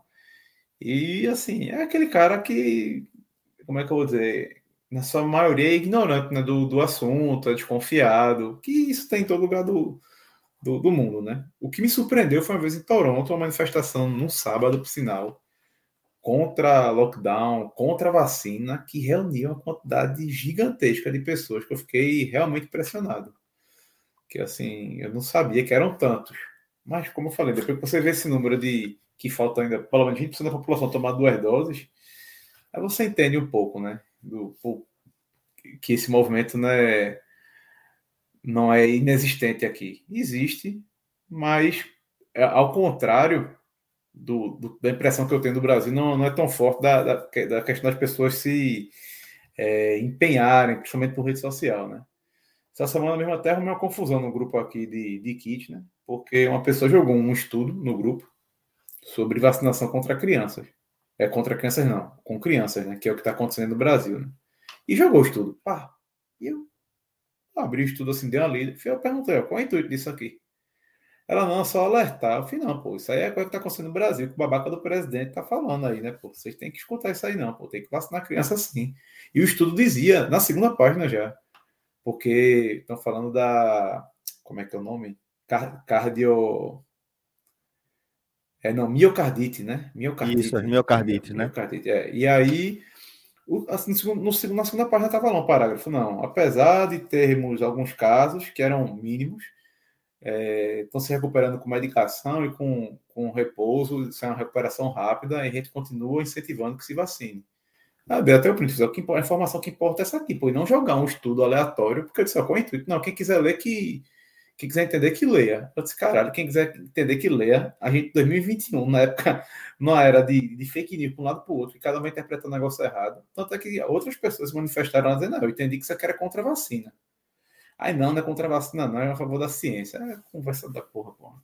Assim, é, eu, tenho, eu, tenho, certeza que se eu for pesquisar o perfil da pessoa, é, vou, vou na, na, a gente vai ver que é uma força. coisa. Apertou com força o 17. Mas enfim. Apertou com força. É, o pessoal tem o mínimo cuidado de passar informação. E em grupo de brasileiro, assim, só para lembrar, tá? Em Toronto, no, no, no, no consulado de Toronto, 70,86% no segundo turno votaram em Jair Bolsonaro, tá? Então, tá. Não é um perfil, é um perfil que, que não, não, não foge muito a quem vai morar fora, não. Infelizmente tem esse traço, né? É que, assim, para mim não faz muito sentido, não, né? Já que tá apoiando esse bosta. Fica lá, é. pô, fica aí com ele. Que é. assim, um dos motivos. De longe é bom demais, né? É, de longe, de longe é bom demais. Apoiando quem, rapaz? Apoiando quem? É, pô. É. Esse bosta mesmo. Bom, é, mas, mas é curioso, né, Fred, como. É, acho que foi até que você uma vez é, é trouxe essa questão, né, quando começou a se, se questionar a vacina para criança, é, se essas pessoas é, questionavam também se era para vacinar contra pólio e etc. Né? Porque realmente é, é, de uma falta de, de humanidade assim que, porra, a gente tá falando de uhum. criança, né, velho? Eu acho o seguinte, Celso, é, é, no Brasil, porque acho que o discurso anti-vacina, ele sempre existiu, tá? É, e ele existe para além da política, é, para além da política, inclusive, ponto. Mas para além dessa política falsa conservadora do Brasil, né? Porque é, nos Estados Unidos existe um movimento anti-vacina. Você vê, ah, você, pô, Rafael que acompanha muito mais de perto, você tem atletas de alto nível que não se vacinam, você tem é, é, na Europa Djokovic, pô, não se vacina. Não, é... não não se vacina, como faz campanha anti-vacina, é, né? É muito pior. Exatamente, e para Elon além Rogers da política, também. né? É, e para além da política, né? É uma, uma questão para além da isso, política. Nos isso, Estados Unidos ainda tem uma outra, uma outra que eu não conheço muito bem, talvez Rafael seja até mais, mais tem até mais informações, que existem é, movimentos negros né, contra a vacinação, né? É, é porque nos Estados Unidos tem... da história, né, da, da própria população, de como ela foi, foi utilizada como cobaia, né, Isso, momento. exatamente, é isso mesmo. Uma, uma das casos mais famosos, né, que ele é propagado na comunidade é o estudo de, da, da, da sífilis, né? Em é, Tusk, Tuskegee, acho que é esse o nome, a pronúncia acho que é essa, que usaram justamente. É, foi usado, foi um, um experimento pelo serviço é, de saúde público dos Estados Unidos, né? É por isso que a comunidade é, negra é tão, tão desconfiada com, com vacinas. O que, assim, é. que, que o que eu entendo, eles teriam desconfiado, mas em 2021 acho que não justifica com a quantidade de informações que eles têm. E, e os números é, são bem, bem complicados nos Estados Unidos, inclusive dentro da população negra. Ela está muito menos vacinada nesse momento, né? E... Que também tem, tem a ver com a questão social, né, Fred? É um reflexo de tudo isso, né? Se bem que nos Estados é uma Unidos. mistura, né? É, é mas... também, por isso também tem a ver. Vai ter vai é. uma soma de muitos fatores. Agora, aí eu chego para o seguinte, no Brasil não existe, não existia a cultura antivacina. Não existia o um movimento antivacina no Brasil. O Brasil sempre foi um país super vacinador. Né? Fácil. mundial, Fred. É, exatamente. Sempre foi fácil vacinar no Brasil, porque a população brasileira sempre acreditou na vacina. Né? O brasileiro, ele, ele, o brasileiro, ele de certa forma, diria que ele, que ele é, é muito atento a, a, a ele tem tanta dificuldade de acesso à saúde que tudo que, é que está ao alcance dele ele aproveita, digamos assim, né? Todas essas campanhas, Celso, que conseguem ser feitas em comunidade, de tirar pressão, né? De exames gratuitos, você vê que elas são um sucesso sempre, Celso, porque as pessoas é, não têm acesso. Então, toda vez que tem mamografia, né? Que vai aqueles carros comunitários, sempre tem filas enormes, as pessoas aproveitam. É tão raro aqui o serviço público ser acessível que quando ele é, as pessoas aproveitam e a vacina sempre conseguiu ser acessível, como está sendo. Junto então, Brasil... com, com campanhas de conscientização muito bem feitas. Isso. Então o Brasil sempre teve uma, uma, uma, um alcance de vacinação muito bom e continua tendo, né? Sobretudo para um cenário de que o presidente do país é contra a vacinação. Porque ele tem uma conversa mole de que, não, eu só defendo a liberdade, eu só defendo o direito de escolha, mas todas as opiniões dele são irônicas, são deixando em xeque e são contra a vacina, tá? Ele, por exemplo, esconde o seu cartão de vacinação. Ele não tem peito, né? Colocou pra... sob sigilo de 100 é, anos. É, veja, veja, o que é muito surreal, né? O que é muito surreal. Como é que se coloca sob sigilo? Ele não tem, ele não tem coragem, Celso, de escolher um dos lados. Ele não tem coragem de, de trair o seu discurso radical, lunático, de não se vacinar, porque caso ele tenha se vacinado, ele está traindo esse movimento, né? E ele não tem, ele também não tem coragem de oficialmente ser contra a vacina, né? Porque ele sempre sempre que é perguntado, ele tenta tangenciar aí, dizendo que ele está defendendo só a liberdade de escolha, mas em todos os seus comentários nunca foi a vacina salva. E o que a gente vê no Brasil é que a gente continua vendo no Brasil é o quanto a vacina né, reduzir o número de internações e o número de mortes, mesmo sendo um país que ainda se. A vacinação para ele é cumprimento de tabela. É, que ainda se, se. Então, assim, o que acontece é que no Brasil, Celso, o movimento de vacina ele é todo político. Ao contrário do que acontece nesses exemplos que a gente deu antes, né? Tendo os Estados Unidos como principal é, é, eixo né, da, da antivacinação, porque isso já é discutido lá há muito mais tempo, né? Então, a gente agora está nesse momento de que a Omicron não chegou no Brasil, né? Chegou muito pouco. Não chegou, seria um exagero, mas ela não se multiplicou no Brasil. Claro que existe aí sazonalidade, tá? A gente não pode esquecer que é, esse é um período do ano que em 2020 parecia que tudo ia melhorar e a gente viu que quando chegou janeiro, fevereiro, fevereiro e março principalmente a coisa se agravou novamente, né? É... E a gente de novo é, é... teme, né, que, que a Omicron chegue. Você pode, Rafael também falou os números em, to, em todos os lugares. Ela não, não parece ser um vírus, uma, uma variante de maiores complicações, né? ela só se multiplica muito fácil, mas ela não tem gerado muitas complicações. Só que aqui no Brasil a gente tá, ela vai chocar com outro surto, né? Que é o do H3N2, né? É, e, e, e, aí a gente tá com muitos, assim, muitos, né?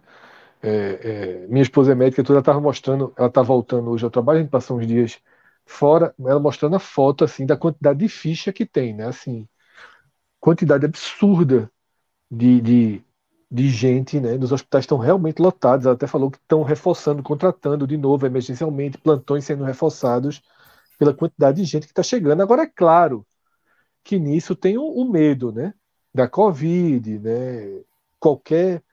Os primeiros sintomas gripais, as pessoas estão indo para o hospital, né? Por vários motivos. Por vários motivos. Por medo, por não poder ir para o trabalho, ter mais consciência de que não deve ir ao trabalho, aí precisa do atestado também, né? Porque a gente debateu muito isso, né, no, no eixo ali da pandemia, de como as relações mudariam. Todo mundo aqui deu é, é, é, testemunhos do quanto a gente já foi trabalhar fudido de gripe, né? Todo mundo aqui já foi trabalhar arriado de gripe. Né? A coriza descendo, o catarro escorrendo, a gente tossindo e ali pegando em telefone, pegando em computador, isso foi Bicho, normal para a sempre, Eu sempre fui muito incomodado com isso, extremamente, extremamente incomodado. E agora, é, no um... diário eu cheguei a, a, a, discutir com um colega por conta disso. Velho, você e tá a... assim, você é um, um, uma bomba de vírus, vá para casa, velho. É, e agora, Celso, depois da Covid, acho que as pessoas entenderam melhor isso, né? Só é, que o cara, não, o cara não ir pro trabalho, dizer, ó, tô aqui, tô gripado, não vou pro trabalho, não é aceito, pô não é aceito. Então lá vai o cara para o hospital conseguir um, um, um atestado, né? É, nem no, no, no, serviço público, nem no serviço privado, né? Você precisa no RH prestar conta, porque o RH também precisa prestar sua própria conta, né? E aí, é, é, isso superlota os hospitais, tá? Não significa que estão chegando Exato. casos graves nos hospitais. As UTIs não estão lotadas. Ainda que, os movimentos, que o movimento tenha aumentado também, viu? Isso, aumentando para Ainda que o movimento já. É. Mas, não, as emergências, muito. Muito. As UTIs, bem menos. Mas já há algum movimento. As, as emergências estão lotadas. Mas é muito por isso, Celso, tá? As emergências estão lotadas por uma, porque agora você as pessoas estão indo. Então, eu acho que é bom a gente também criar um, um cuidado de de não superdimensionar também todos os surtos de influência que a gente que cruzarem o nosso caminho daqui para frente, né? Porque a gente já cruzou vai virar, vai virar algo né? muito parecido com a Ásia, Fred. Vai, vai ter que ter essa atenção, sim. Vai ter que ter esse alerta permanente, pô. É, não é, a gente vai precisar aprender a lidar com isso. Sempre que houver um, um, um surto desse, é muito importante que a gente realmente é, fique alerta para que a, é, a, a, observação desse surto, com o passar dos dias, diga pra gente se a gente pode ficar menos é, preocupado ou se realmente é preciso acelerar os, a cautela, né? Eu acho que vai virar isso, Fred. É uma herança que eu acho que não vai recuar, não. Sempre que é. tiver um surto agora, você vai pensar, porra, será que vai dar uma merda daquela de novo? Sim, ok, mas eu acho que a gente não pode também, assim, é, parar, né? Todo o país, ou parar o país a cada surto de influenza. Eu acho é, que assim, a gente tem que. Não. Não, não vai acontecer. Então a gente tem que saber separar as coisas, porque hoje a gente não sabe separar ainda, né? Hoje está todo mundo muito assustado. Isso. Né? A gente viu, pô, Carlos Filho foi desclassificado do The Voice, né? Isso. Por estar gripado. Ele não estava com Covid, ele fez teste de Covid. E talvez esteja certo tirar ele por estar gripado. E faça parte da nossa cultura querer que ele fosse gripado mesmo assim, porque gripado a gente sempre trabalhou, porque gripado os jogadores sempre jogaram, porque gripado os cantores sempre cantaram. Né? Aí é uma dúvida que eu tenho, se se a gente está numa fase ainda muito assustado ou se estamos ou se é correto ficar assustado. Eu né, acho por... correto. Eu acho, eu acho correto. Eu acho que vai ser uma mudança mesmo, Fred. É, agora, é. eu acho que é isso que eu tô dizendo. Eu acho que a gente vai aprender a lidar, sabe? É feito, o, imagina o, o, o, cidadão de uma cidade que é, seja comumente afetada por, por é, um tremor de terra. Né? Vou ter uma hora que você aprende a lidar, mas sempre que rolar você vai ficar. Porque qual, qual é o exemplo que eu vou dar? O, o carnaval. Vi é, surto de gripe pós-carnaval é segunda-feira pra gente, né? Toda vez a gente mas sabe isso. Nunca... Termina o carnaval, fica todo mundo doente. Sim, sim. Sempre foi, sempre foi uma, uma constante. Sim. Né? Sim. Eu não é sei como, como a gente vai lidar com essas coisas daqui para frente. É, também não sei. Eu também não, mas eu imagino, Fred, realmente que vai ficar isso por um tempo e eu acho correto, pô.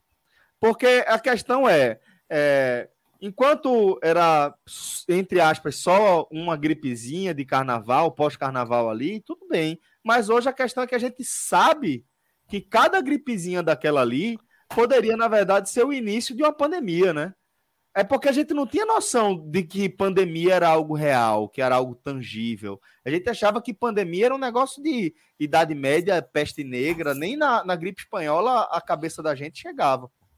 É uma coisa muito menor. Só lembrar da gripe espanhola quem é historiador, ou quem é, é, é biomédico, virologista. É, quem a gente só. A gente, quando a gente vai pensar em pandemia, assim, ou vai para aqueles filmes de ebola ou a gente vai para a peste negra, né? Para a Idade Média. E hoje a gente sabe que não, velho. Hoje a gente sabe que o tempo inteiro a gente esteve correndo risco de é, uma HN da vida virar um H1N1, de um coronavírus virar uma Covid-19, certo? É, é, ou virar uma, uma é, da vida, né? É, a gente só só não, não tava ligado que realmente podia rolar, velho. E agora a gente sabe que é real. A gente sabe que qualquer surto desse tá tá factível de ser o início de uma grande pandemia de novo. Vai fazer parte, velho, por um tempo, eu acho.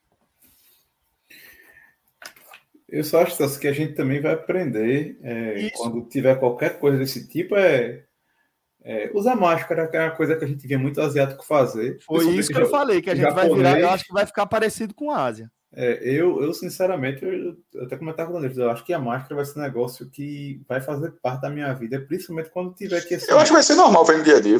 É, pegar um metrô, nosso, nosso, quando você chega numa cidade diferente, e qualquer coisa, tipo, se você tiver que sair de casa mesmo, quando tá gripado, né? Que situação que, que Fred descreveu aí, a gente usar a máscara também.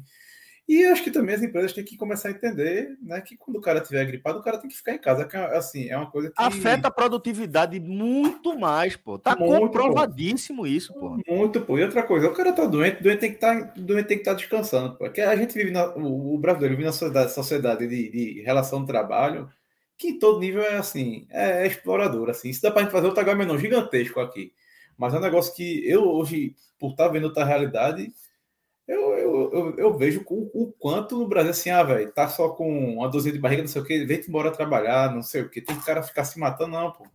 Não adianta não, bicho, não adianta não. Mas, de certa forma, ainda dentro desse debate, tem a questão é, das festas, né? Réveillon aí, acho que, que já é absolutamente certo dizer que a gente não vai ver grandes movimentações em grandes espaços assim, mas certamente teremos festas privadas em toda parte. Essa é a sensação que eu tenho, que está todo mundo se organizando é, para pelo menos pequenos grupos, né? E é, quando a gente fala de carnaval, é que as coisas já começam a ficar um pouco mais incertas, né? Talvez pela distância mesmo que ainda falta, mas a gente viu o comitê lá científico do Rio de Janeiro, é, em tese, liberando totalmente a festa, dizendo que estava liberado, Paz dizendo que não é bem assim, Rui Costa na Bahia já disse que não vai ter. É, vamos falar um pouquinho também aqui de, de dessas, dessas é, confras, festa de Réveillon e, e Carnaval, né? Celso, é, o Carnaval ele se aproxima e nessas cidades maiores, né, onde a festa ela é uma festa gigantesca, as decisões precisam ser tomadas, né? Porque você não faz o carnaval da noite para o dia. Então, por isso que Rui Costa, por exemplo, é, já deixou, já avisou que a Bahia não vai ter carnaval. E detalhe, Celso, a Bahia dos quatro né, grandes polos de carnavais já trazendo, já, já subindo São Paulo para essa condição, e de fato São Paulo tem reunido nos últimos anos, cabe se juntar né, a Pernambuco, Bahia e Rio de Janeiro. Dos, dos quatro, o da Bahia é o que realmente é, teria menos desdobramentos, né? Porque o da Bahia tem os trios, que são a festa privada e pública ao mesmo tempo, né? Porque você tem os blocos e você tem as festas e os camarotes. Os camarotes são muito parecidos, né? Alguns camarotes são basicamente o mesmo conceito dessas festas que a gente tem aqui, né? Durante o carnaval, mas são diretamente ligadas aos circuitos, né? Por onde os trios passam. Então, na Bahia, é um efeito dominó. Se não vai ter carnaval, toda a cadeia ela é cancelada de uma só vez. Aqui em Pernambuco, o poder público fica numa encruzilhada das mais difíceis. Eu não queria estar na pele de quem vai tomar essa decisão. Porque parece claro que não vai ser liberado o carnaval de rua, tá? Isso. Parece muito claro. Não há a gente dúvida. já falou que já não há mais nem tempo, né, para você mobilizar Isso. E, e, e não há sinalização, e não há, não há nenhuma sinalização de que vai haver. Uhum. Teria que ter uma reviravolta gigantesca. Inclusive teve, é, eu não sei se foi um comitê, eu, eu Ivanzinho, né, é, Ivan Moraes Filho, ele publicou o resultado do Vereador eu vou chamar de comitê, é, eu vou chamar vereador do Recife, eu vou chamar de comitê, mas eu não sei se é conselho, enfim, um grupo que se reuniu né, para ter todo um estudo científico e do que deve ser feito. E acho que foram 12, 13 medidas. E a conclusão foi que o carnaval deveria ser adiado. Isso. Tá? A sugestão não é nem conclusão, deixaram algumas sugestões. E a sugestão é que se adiar um pouco mais para frente, para fugir dessas gripes sazonais, né, desses outros não é porque assim, é um problema, é uma época de, de muitas né, de, de, de, muita contaminação, já era, sempre foi, né?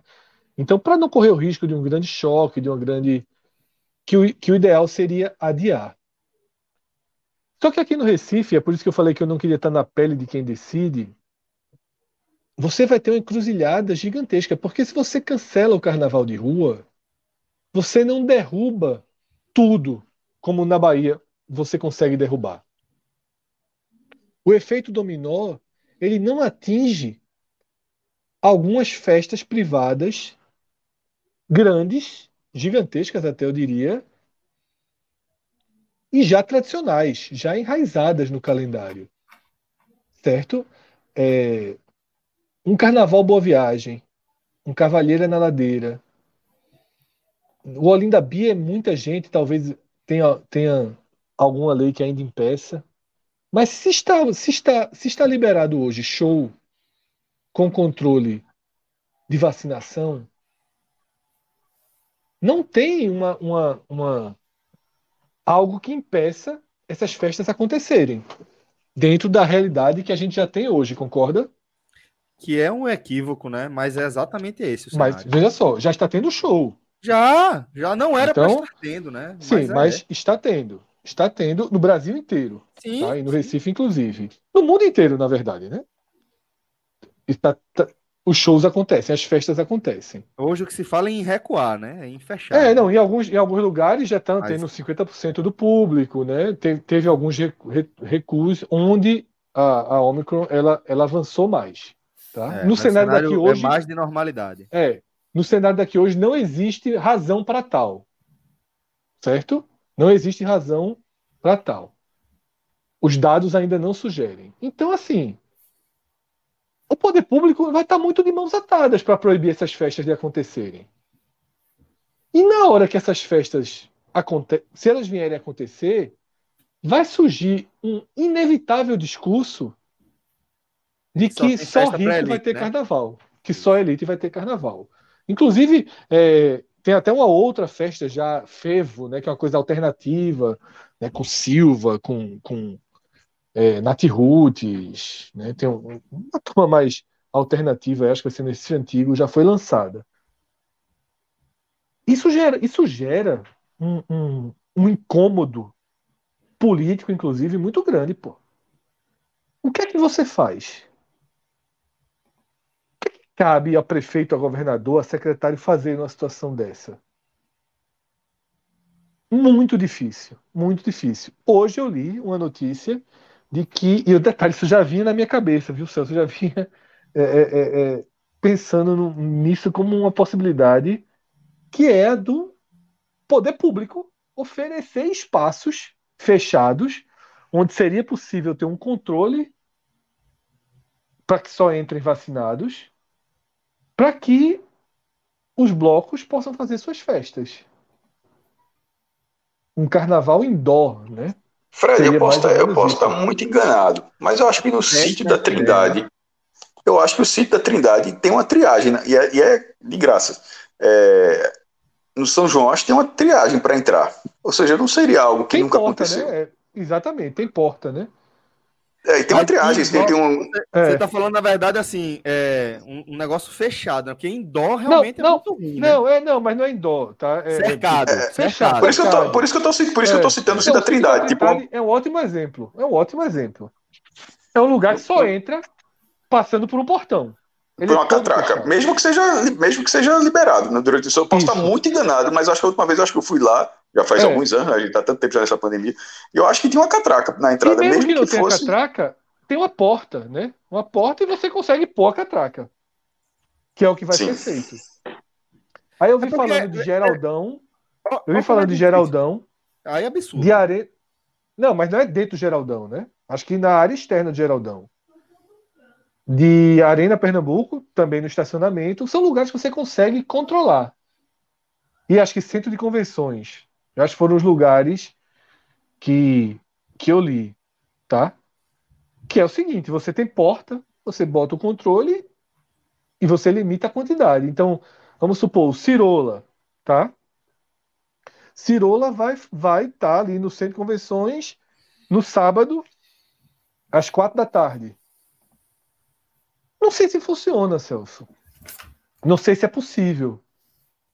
Tá? Não sei, realmente não sei. Não sei se a prefeitura, então, não seria por blocos, faria os shows que costuma fazer, só que nesses locais, né? Sendo gratuito, mas exigindo um controle de vacinação. Talvez você entrar pela internet para pegar o seu convite, né? Enfim, eu acho que pelo menos é, essa ideia mostra o que está acontecendo, o que está o que está pegando no momento para não cancelar o carnaval, sabe?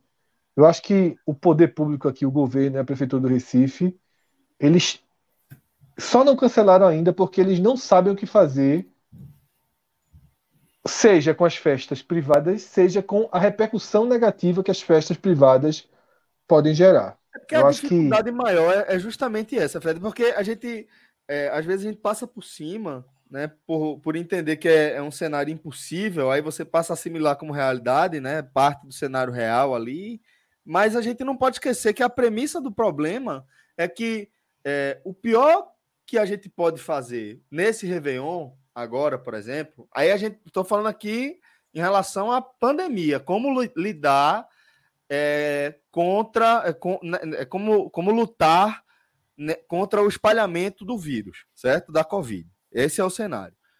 É, esse é o objetivo.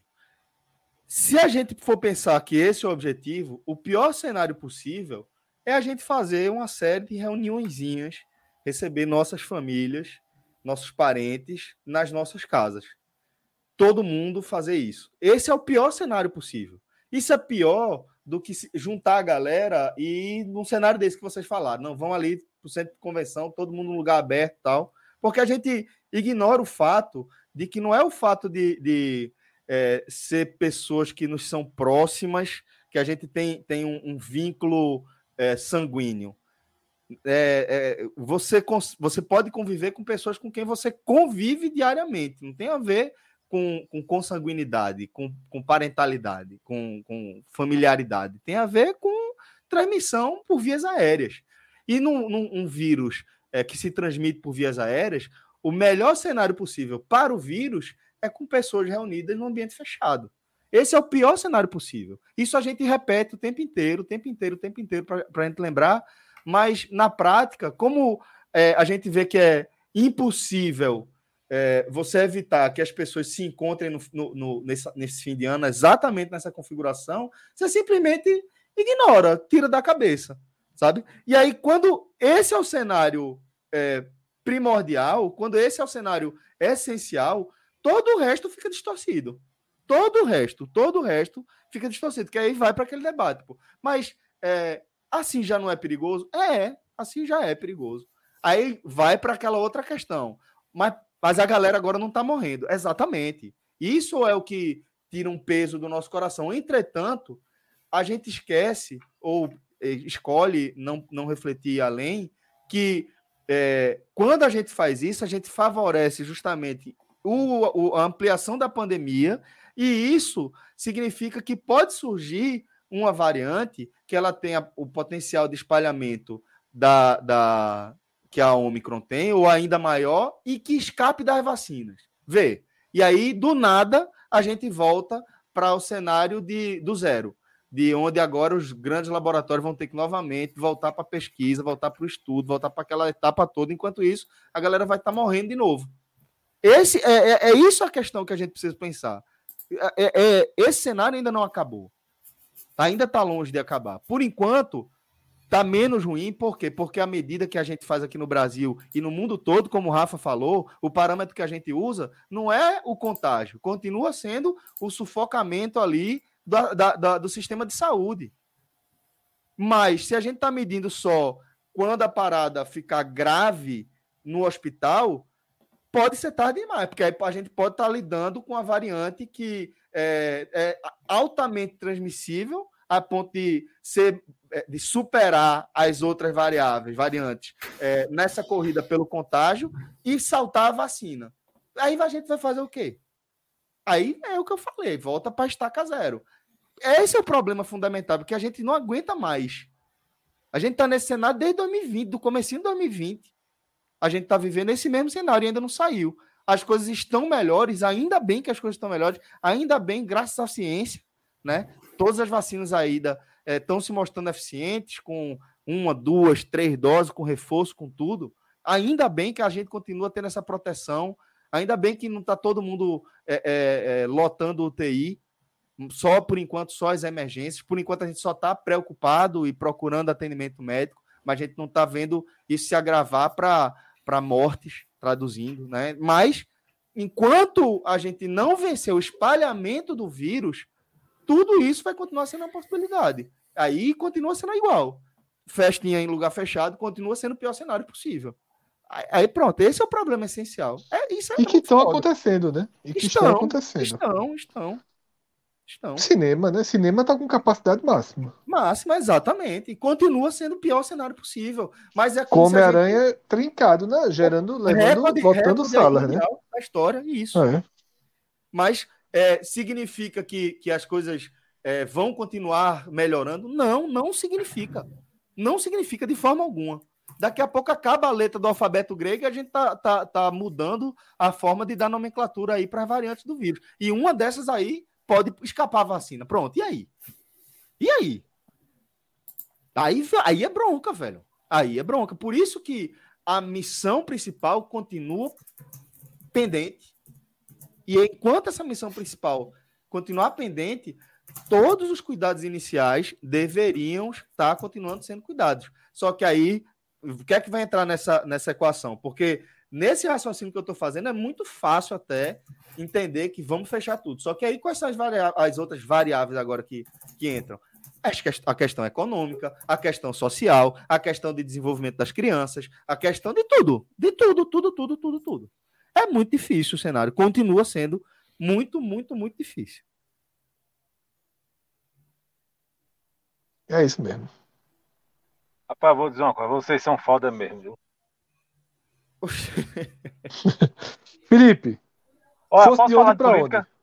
Posso Fala falar aí. de política? Eu, eu, estou indo, eu estou indo ainda. Fala, fosse... Felipe, aguenta isso tudo, aguenta isso tudo para falar de política. Eu quero ouvir. Ontem e falar saiu uma nova pesquisa. O Rafael tá aqui hoje, ele tá tímido. É, não, ontem saiu uma nova pesquisa.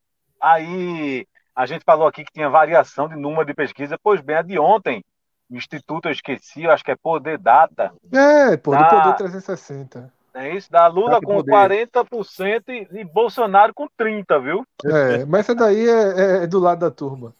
Mas, assim, é aquela ponderação que eu já fiz. É o método de pesquisa. Essa é por telefone, tá? Telefone, é. Telefone. É. Exatamente. E, é tracking, mas, né? Essa é tracking, né? É. E ela, e ela tá dando muito diferente, né? De todas as outras. Existe um padrão ali. É, dependendo para quem você ligue, né, Fred? Deixa eu ligar aqui, vou pegar a minha agenda aqui. Liga para esse, para esse, para esse. Esse não. É, é, existe um padrão, né? Que eu, diria que o padrão hoje é aquele padrão Lula 42 a 46, né? Até 48 chegou a dar em uma, mas vamos tra trabalhar aí Lula 45, Bolsonaro é, pronto, 20 a 25. Eu acho 42 é muito baixo hoje. É, 42, 45. É porque eu tô fazendo é. a média com essa de, de 40, tá ligado? É que essa de mas, 40 fica muito para baixo, pô. É, mas em torno, Lula em torno de 45, Bolsonaro 20 a 25, né? E o Moro ali ou abaixo de 10 ou acima de 10, dependendo das variações. Ciro ali entre 7 e 9. Né? também depende das variações entre 6 e 9.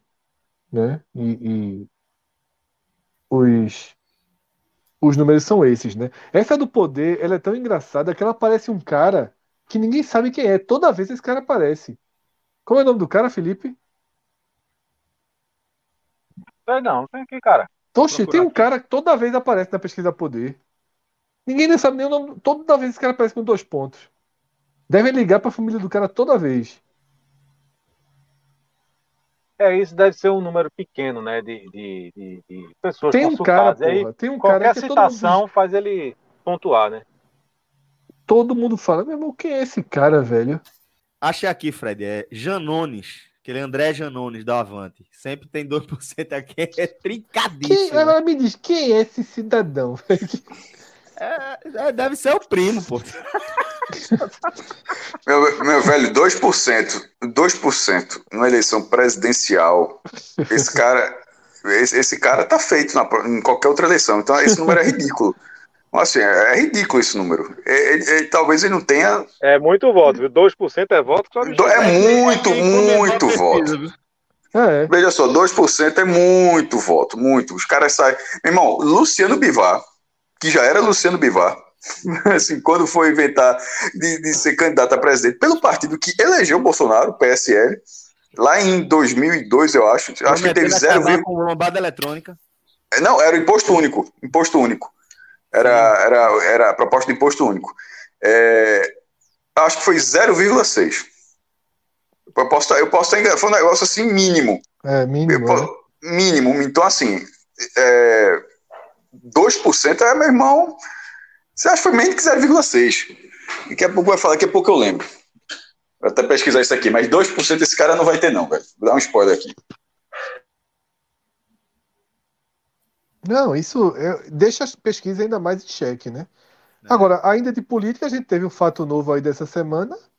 Não um fato novo, né? Mas a oficialização do. Oficialização não também, né? Mas um, um ato que aproximou muito Lula de Alckmin, né? Um jantar ali que, que deu uma, uma outra cara, né? As especulações, porque agora tem foto já, oficial. Veja, Celso, é, se a eleição fosse hoje, hoje, eu votava em Lula e Alckmin. Fred, posso, já achei o número, posso falar aqui rapidinho, só para não ficar para trás? Diz aí. A, a, eleição foi em 2006, porque em 98, Luciano Bivar ele foi eleito deputado federal. O Sport fez uma campanha boa, ele saiu, ele saiu candidato, ele teve 80 mil votos. Foi, na época, foi o, o deputado federal mais votado de Pernambuco, naquela, naquela se, eleição. Se, brin se, brincar, eu votei nele, lembro não. É, é 98, jovem. 98, porra. porra. Já votava, é. já trabalhava com. Já 16 trabalhava anos, né? Antecipou a carteira, né? não, não, já votava, votava. Tô brincando, mas, mas, tô brincando. Aí quando eu falei eleição 2002, a eleição foi de 2006, certo? No PSL estava correto. Quando eu falei 0,6, foi 0,06. Ele teve. 0, ele teve menos votos que quando foi deputado federal. Ele teve 62 mil votos. Que é o que tem aquele Zé Maria do PSTU, que tem Imael, o cara do, aero, do Aerotrem. Então, assim, 0,06. O cara, meu irmão, se esse cara que a gente está falando assim, tiver 2%, ele virou um quadro político já, assim, grande. Não vai ter. Não sei, é, é simplesmente, é simplesmente surreal que um nome que não está no debate de ninguém tem um percentual desse tamanho. Coloca toda a pesquisa em xeque, toda a pesquisa em xeque. Pois é, pois é. Mas aí, é... Celso, voltando. Fato é... novo. Se a eleição fosse hoje, tá? Se a eleição ah, fosse sim. hoje, hoje eu votava em Lula e, e Alckmin. Por um único motivo, no primeiro turno, né? Por dois motivos. O primeiro é que. O primeiro, né? Não, o primeiro é, desde o dia que Bolsonaro foi eleito, eu disse que meu voto em 2022 não teria nenhuma ideologia, nenhuma visão política acima da estratégia de Bolsonaro não continuar como presidente. Então, nesse momento, com os números que aí estão, o melhor cenário é Lula vencendo o primeiro turno certo? Então, Isso. matematicamente, o ideal nesse momento seria não arriscar. Ah, vou votar em Ciro, beleza, e arriscando o segundo turno aí com Lula contra Bolsonaro. Ponto. O segundo é que já nos últimos meses eu venho defendendo a terceira via. Quantas vezes eu falei aqui do, do, do quanto eu queria ver partidos de centro-esquerda unidos contra Bolsonaro. Eu queria uma composição que unisse a centro-esquerda e até um pouco da direita. É claro que eu queria que fosse contra Bolsonaro e contra Lula. Eu não sou um, um, um eleitor de Lula, muito menos do PT. Não sou. Mas, nesse momento, o movimento de terceira via aconteceu na primeira via. Quem está reunindo, quem está somando forças, quem está derrubando barreiras nesse momento. Ampliando a frente. É, é Lula, não é nem o PT, porque o PT está tá torcendo nariz, né? Tá. Mas Lula, que na dividida é ele que manda mesmo, no PT, ele está dando as costas ali para os companheiros mais à esquerda e está trabalhando com toda a margem de segurança possível. Pensando na eleição, pensando no cenário que está desenhado, pensando em cenários que podem surgir. Uma grande jogada, e... viu, Fred? Porque, assim, ele tem que pensar no que pode acontecer.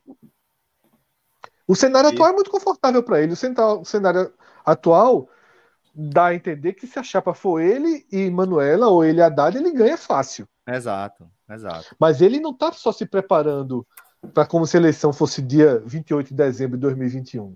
Tá correndo, ele sabe... Tá, tá, correndo nessa brincadeira aí desde 80 e pouco. Então, é, ele sabe, ele sabe que a eleição está muito longe.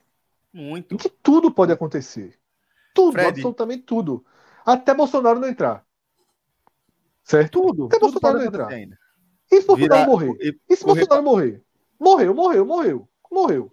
É, é outro cenário, completamente ele, diferente. Não, ele pode Exatamente. Abrir. Ele, se Bolsonaro morreu, morreu. Vamos supor assim. Porra, infelizmente morreu. Celso, ele perde a maior, o maior argumento dele, em tese, tá entendendo? Sim. Então, sim. uma outra eleição surge. Só que o que ele está construindo, ele é favorito absoluto em qualquer cenário que apareça. Foi uma jogada de mestre, pô. Exatamente, quem, porque ele não tá pensando quem só nele. muito capital político com essa, essa articulação, Fred? Paulo Câmara. Muito. Paulo muito. Câmara ganhou muito capital político com essa articulação. Se, se fechar do jeito que está sendo desenhado, muito. Exatamente. É, já ganhou pela aproximação, né? A, o, isso, o, é. o, o, arremate certamente é, potencializaria isso mas não depende mais dele, depende dos, dos personagens principais, né? Ele fez a costura, ele botou a galera para é. sentar na mesma mesa e viabilizou. Falou: ó, Isso, é. se, se é por falta de partido, senta aqui, você vem para cá, tal, não sei o quê, vamos ali, vamos sentar e conversar. E o PSB, ganha, o PSB ganha Pernambuco, que, que seria uma eleição perigosa. Pré-segunda eleição de Dilma. Onde... Totalmente onde o PSB e o PT eram muito, muito próximos, né? Se, e o PSB ganha São Paulo, pô. Veja só, o PSB ganha São Paulo. Exatamente, exatamente. Tira, exatamente. Eles tiram o PSDB. Porque hoje quem lidera em São Paulo é Alckmin, sem ser candidato, pô. Alckmin é, lidera é a pesquisa eleitoral para governo de São Paulo. Ele é André, como é o nome? Janones. Ele, ele não é candidato. Nesse momento, nem no PSDB ele tá. E ele lidera na espontânea e na estimulada, pô.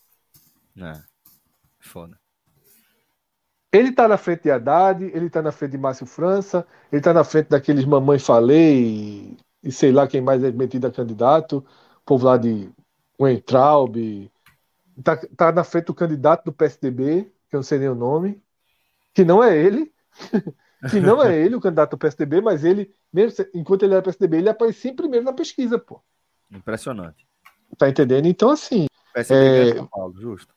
O PSB ganharia, porque a Haddad teria que sair para que Márcio França fosse candidato. E é por isso que não está tudo resolvido ainda, por causa das questões locais, né? É... Mas, enfim, Lula dá, uma, dá uma, um movimento muito forte, porque não é um movimento só que para ele, é um movimento que tira dos outros, né? É, é, o novo, é o novo, é a nova cartinha de Lula pro Brasil, pô. É, exatamente. Esse, esse é, é, O novo, é o novo Lula Paz e Amor, sabe? É, exatamente. É, essa é, a, é isso que ele está dizendo. Alivia a Globo, alivia a Folha de São Paulo, oh, alivia de mercado, impede Ciro de crescer, porque de novo Ciro fica sem o PSB. Isso. De novo, Ciro fica sem tempo no, no, guia. De novo, Ciro fica sem partido, sem, sem palanque, sem dinheiro, tá entendendo? E aí, com o Ciro enfraquecendo, aumenta a chance de primeiro turno violentamente, se o cenário for esse.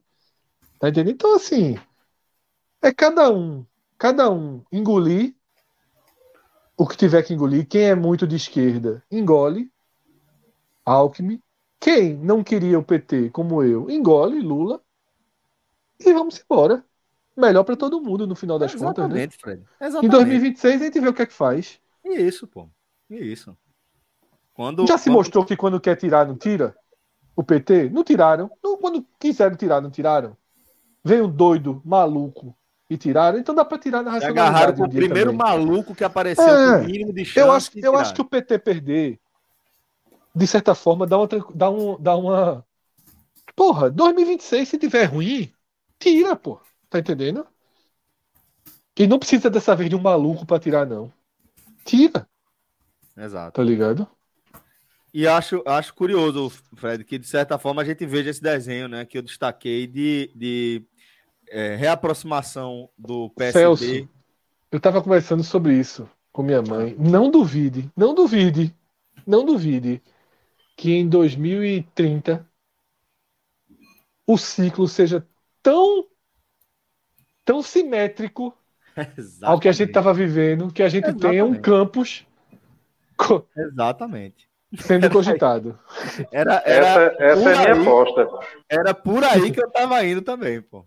É não duvide que seria o fechar, voltar exatamente para o ponto em que estava. Exatamente. Não duvide. É muito emblemático. Porque ele está tocando a prefeitura com aquela cara de político que quer que quer crescer né? muito, né? Que quer alavancar, né? É. é. Tem um, sempre, sempre houve um projeto é, político. Sempre, sempre.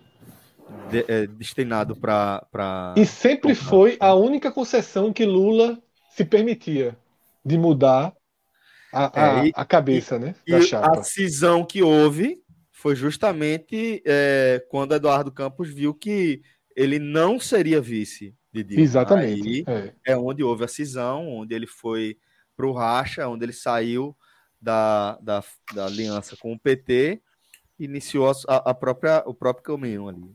E Lula é muito, Acho. muito, muito próximo de Renata. Muito, né? demais, pô, da família Campos toda. Da pô, família demais, toda, né? É. Demais, demais. A imagem de, de, de Lula é, no, no velório de, de Eduardo é uma das mais emblemáticas ali, se não a mais isso, emblemática é. daquele dia ali, né? Tem a, a, a procissão, claro, da, da, da, população aqui, é muito forte também, é, mas sem dúvida há uma proximidade sincera, né? Honesta. Não, total. Cresceu, viu o menino crescer, viu todo mundo. Uhum. Pois é, é, política, foi isso. que mais a gente tem por aí?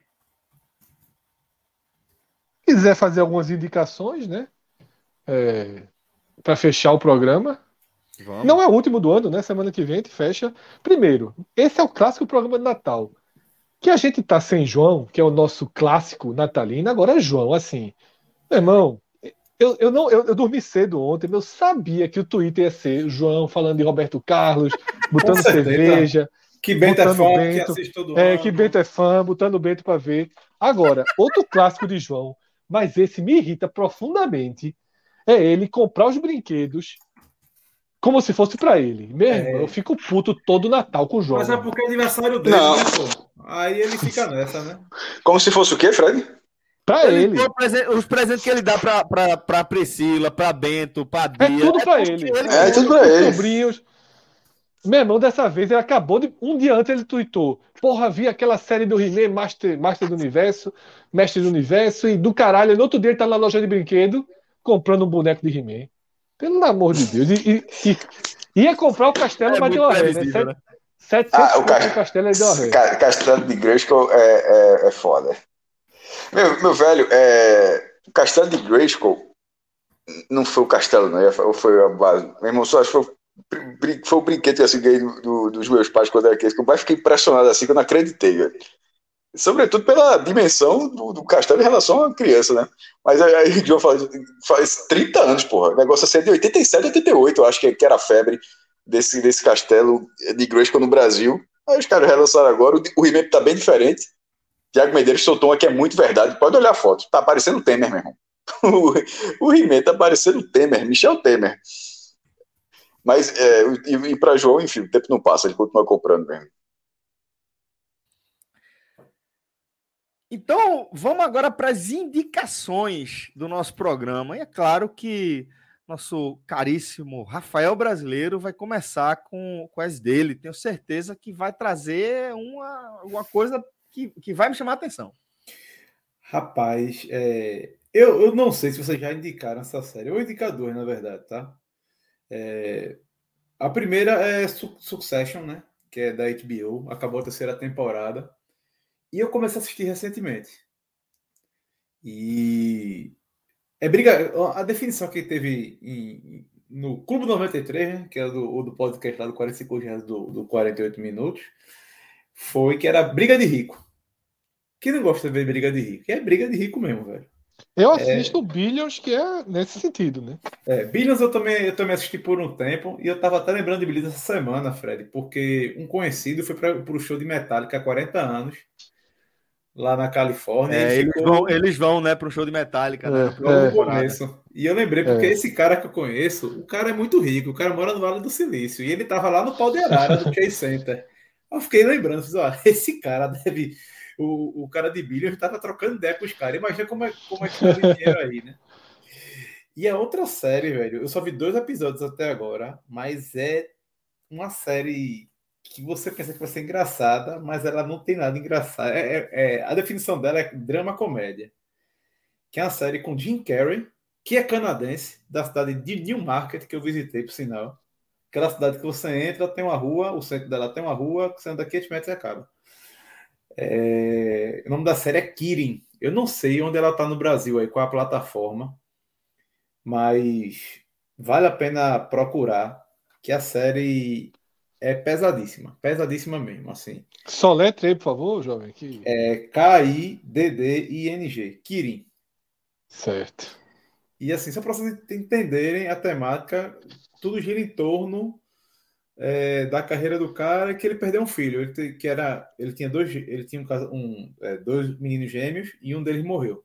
E aí gira em torno disso. A, a, o drama dele de superar isso com a família, com tudo. É Enfim, é pesado. É, é pesadíssimo. Já tá na segunda temporada. É, eu já tinha, eu já tinha alguma. Quando você citou, eu lembrei de alguma de alguma imagem falando sobre isso, de, dessa série pesada dele. Não, é... não me foi estranho, não. Não me foi estranho, não. Daniela que é... o podcast que ela, que ela escuta e não vamos assistir. Eu disse no segundo episódio, minha amiga, essa série é pro cara para cara para assistir de noite, não, senão o cara não dorme, pô. É foda. Eu penso um pouco antes de ver essas coisas mais pesadas assim. É... Eu vou seguir aqui, Rafa, porque na, na verdade eu e Cássio a gente deixou em suspense isso na semana passada, né? Que a gente não entrou muito no assunto, só citou. E agora eu trago aqui a indicação de forma mais direta de Ataque de Cães, né? Ataque dos Cães. Espetacular filme, né? Disponível na Netflix, produção na Netflix. Hoje um dos principais indicados ao Oscar, claro que a gente ainda vai ter outras estreias aí, mas um filme espetacular, né? Arrebatador. Um, um filme da, daqueles roteiros em que não precisa ter uma, uma pirotecnia de fato, de acontecimentos, né? Um filme lento, não, um filme com grandes acontecimentos, mas é muito bem construído. O tema espetacular, os personagens é, é, espetaculares tanto na construção deles quanto na interpretação. Todo mundo em, em, em atuações é, das melhores, assim um final que aí eu até cheguei a twittar isso. Para mim, um, eu vi muitas pessoas que indicaram o filme debateram sobre o título em, em português, né, aqui no Brasil. E o título não está errado, tá? Eu acho que não sei se Cássio, que já viu o filme, acompanhou esse debate em torno da da tradução do título do filme para o português, mas para mim, desde o começo, o problema não está no título, e sim na legenda da última frase do filme.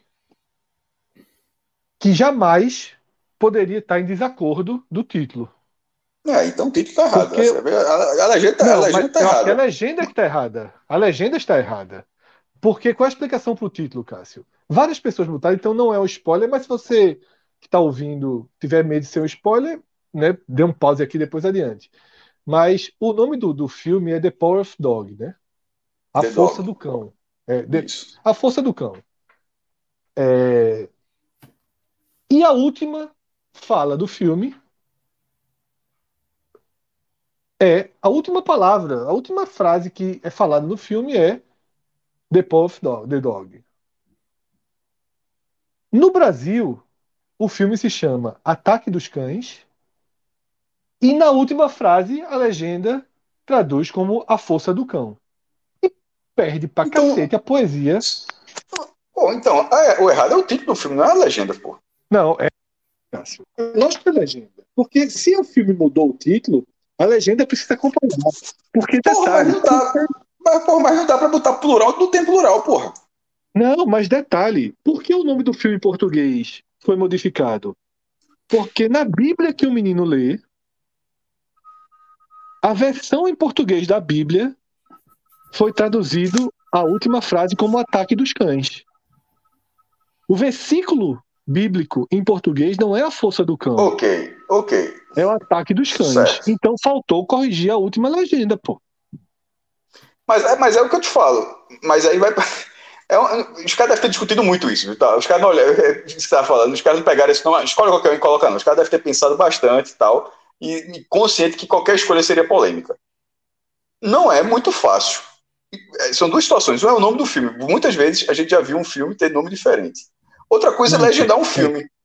Le legendar, legendar algo que não está sendo dito é foda. Muitas vezes acontece da legenda uma piada em inglês que o cara muda e bota em português. Acontece muito em Chaves, já que o Felipe está aqui em Chaves.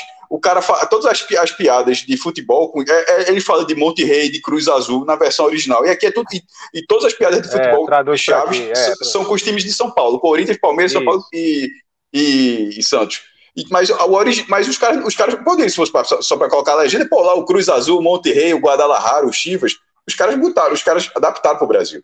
Então, isso existe para outras coisas é, esse tipo de adaptação existe, mas em relação a plural, esse tipo de situação, porra, os caras ficaram na saia justa, meu irmão. Ficaram na saia justa porque, assim, o cara tava lendo lá.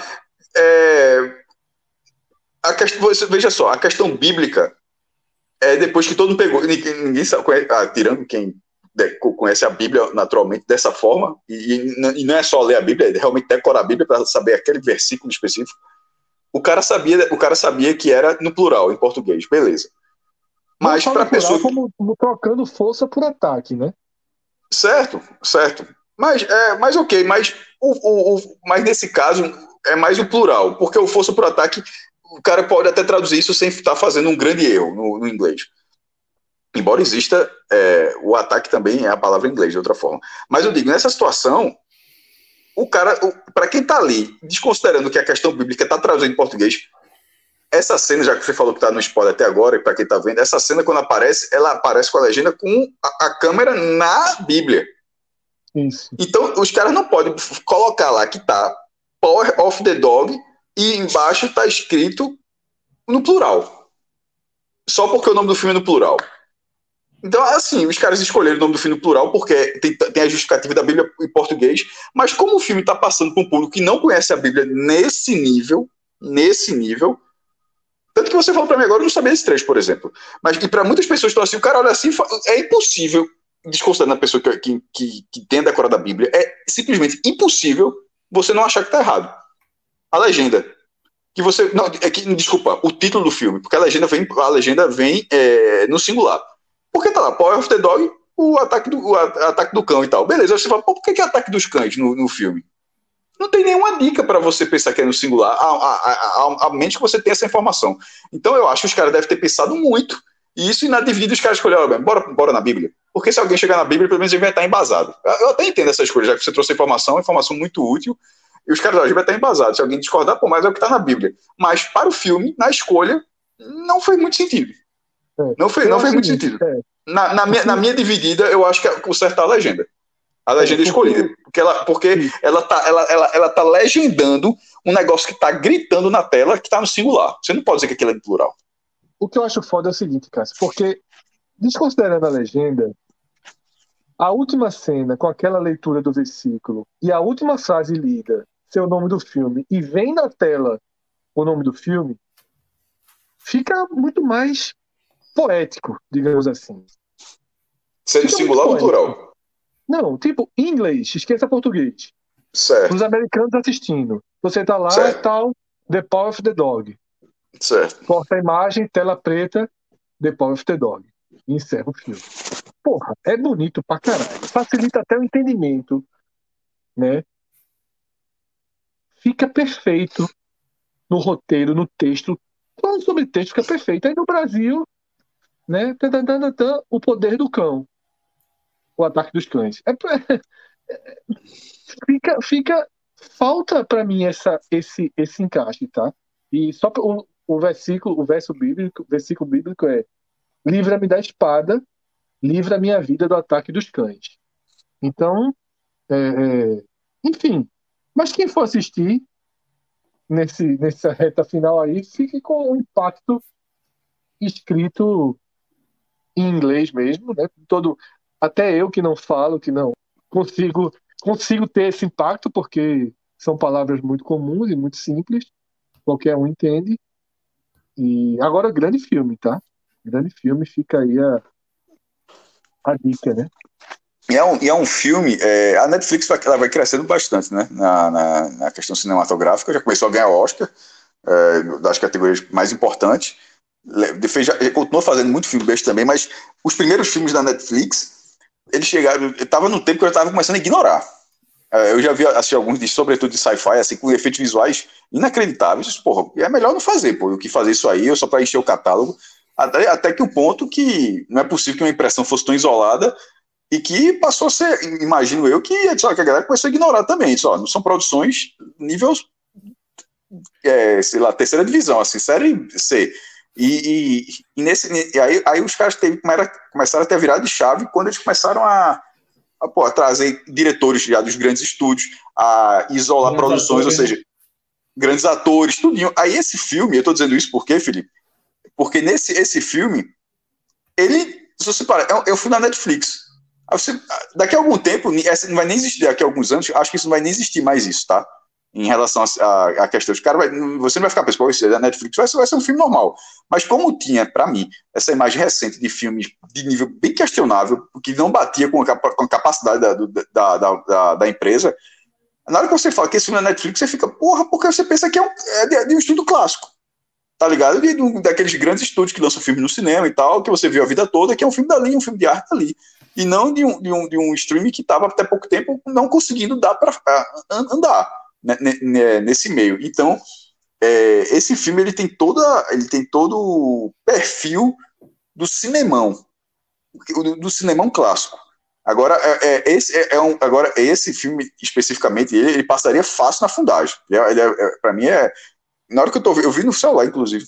Aí a gente recentemente vi aqui novamente aqui um pedaço dele já na tela de 40 polegadas, mas as tomadas que esse filme tem, eles são, expande assim, é Montana, né? Acho que passa no bairro, no, no estado de Montana, nos Estados Unidos, bem aberto, muitas fazendas enormes e tal, e ali bem no começo do século XX, ainda 1923, acho que o filme se passa. E aquilo ali, é para o cara ver num cinema, deve ser muito bonito. E dentro do que é o perfil, seria fácil na fundagem. E antes, acho que a, que a Netflix não entraria nunca ali, porque não estava conseguindo. Aí começou a ter aquele filme, aquele, aquele filme é, em Arritu, preto e branco, que é, que é excepcional. Aí a, gente começa, a Netflix começou a ter essa virada de chave na, nos filmes que, que voltou a despertar meu interesse. Ó, esse filme o cara pode ver. Eu, eu tava ignorando. Eu tava ignorando. E, e, e, se eles mantiverem filmes desse, desse nível aí, meu irmão, aí os caras vão mudar muito o mercado. A meia-noite meia de hoje estreia um com um super elenco, né? Não olhe para cima, né? DiCaprio e ah, tá indicado ao Globo de Ouro. Esse filme também, veja só, esse filme também está tá ali. Tanto é, Ataque dos Cães está indicado ao Globo de Ouro, melhor drama, né? Porque Globo de Ouro ele meio que tem subcategorias, né? Tem melhor comédia, melhor drama, não tem tipo, não é o Oscar de melhor filme, não. Ele, ele, ele divide. É. Mas na categoria drama, que talvez seja mais valorizada, né? Engloba mais. É, e esse, esse outro filme também está indicado. Estreia meia-noite de hoje. Tua indicação foi essa, Fred. Foi dizer que vai estrear, como eu tava sabendo. Pronto, já vou até seguir essa indicação aí. É, é, tem outdoor da cidade toda, mas tudo bem que você é um cara rural. Como é que, que, que adianta ter outdoor? outra, veja só, tá, tá, tem, tem, tem outdoor na cidade toda, tá gastando dinheiro. Veja só, irmão, é melhor, é melhor ter propaganda na rede social de todo mundo que tem outdoor na cidade toda. É, hoje em dia outdoor, outdoor não é o melhor caminho. Não, dizer que tem outdoor na cidade toda, dentro de quê, pô? Ah, até para quem tá dentro do. Você fala, até para quem tá. No cara tá no carro, o cara tá, tá prestando atenção no trânsito. O cara que tá dirigindo, não, o cara tá olhando o celular, porra. Alto e baixo, alto e baixo, tem muita coisa, tá? Mas tem no Instagram tá o tempo todo também. Eu descobri no Instagram. Não, você é um cara Até antenado. hoje eu vi um dó gigantesco em Boa Viagem de DiCaprio olhando para cima assim. Então, Felipe, deseja algumas palavras aí para Rafael, um Feliz Natal para ele aí. Não, primeiro é, é feliz aniversário para ele, né? Que daqui a uma semana é aniversário do homem, né? Eita, olha aí, pô. Mas tu, tu É exatamente daqui a uma semana. Eu tava até esquecido disso. É exatamente daqui a uma semana. É, 36 anos já, meu amigo. Uhum. 36 anos. É hora do cara. De jornalismo, começar... de jornalismo né? Não, 36 anos, pô, me respeita. Escuta essa conversa 36 anos que tu tá correndo atrás de asa de águia, porra. Não, aí tem. Tem 20. 26. Bem a mentira, bicho. Mentiroso da porra, velho. É 26, porra. Eu com 10 anos de idade eu, eu já ia mais excluir. Ah, tá Beleza. bom. Rafa, meu irmão, deixa eu lhe desejar é, um. lhe dar um abraço, agradecer de, a, a, sua participação. Sempre massa poder trocar essa ideia aqui com você, viu, velho? Aqui você sabe que tá em casa, né? Porra, bicho, eu que, eu que tenho que agradecer o convite. Ano passado a gente tinha feito uma resenha boa já, né? A base de vinho. Depois achei aquela live e, e, meu Deus do céu. É, mas, pô, bom demais, velho. Bom demais de gravar novamente. Em breve eu volto para a gente resenhar mais, contar mais, mais curiosidades daqui, arretar Felipe. É, e tô sempre nas escuta. Me arretar? Me arretar com o quê? Primeiro tu vai ganhar de mim, vai ganhar de mim primeiro numa corrida para tu começar a me arretar alguma coisa? Pode ficar tranquilo, todo áudio agora, todo áudio que tiver agora seu, eu mando já para os meninos para colocarem no programa. Agora, como, como é que tu pensa? Porra, como é que tu resgatar só um áudio, porra? Esse cara amigo, não existe. Não, veja só, se eu for resgatar todos os áudios, a gente faz um podcast só de áudio seu, né? Tem um áudio aí, viu? Tem um áudio aí pra tocar. Clisman, tá fácil. Tu consegue tocar aqui, Clisman? Vai acabar com esse áudio. Não, vai ter a trilha sonora. Trilha sonora Eu consigo colocar. Tem que botar aí pra ter o react. Se ele, não, olha, se ele não conseguir, eu queria dizer uma coisa para encerrar minha participação no programa. Posso dizer? Esse foi esse apito aí, aí. Foi o apito. Pai, velho, tu é um cara do caralho, pai, velho.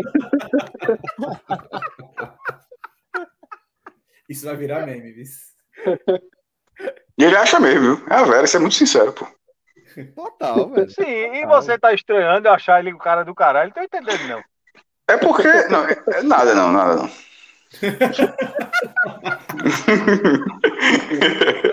O Cássio tá cascou que deixar o negócio mais estranho ainda.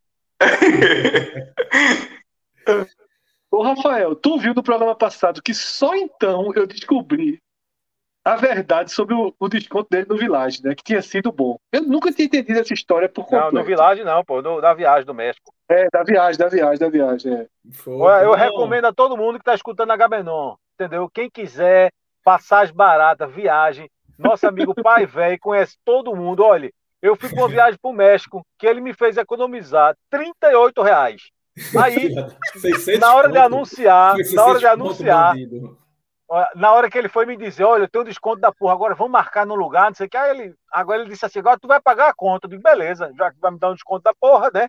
Aí eu fui lá, pedi só uma aguinha, uma coisa, ele já meteu uma coxinha, meteu um pão de queijo, uma coca, não sei o quê a conta, 56 reais. Aí disse, pronto, aqui, 38 reais de desconto.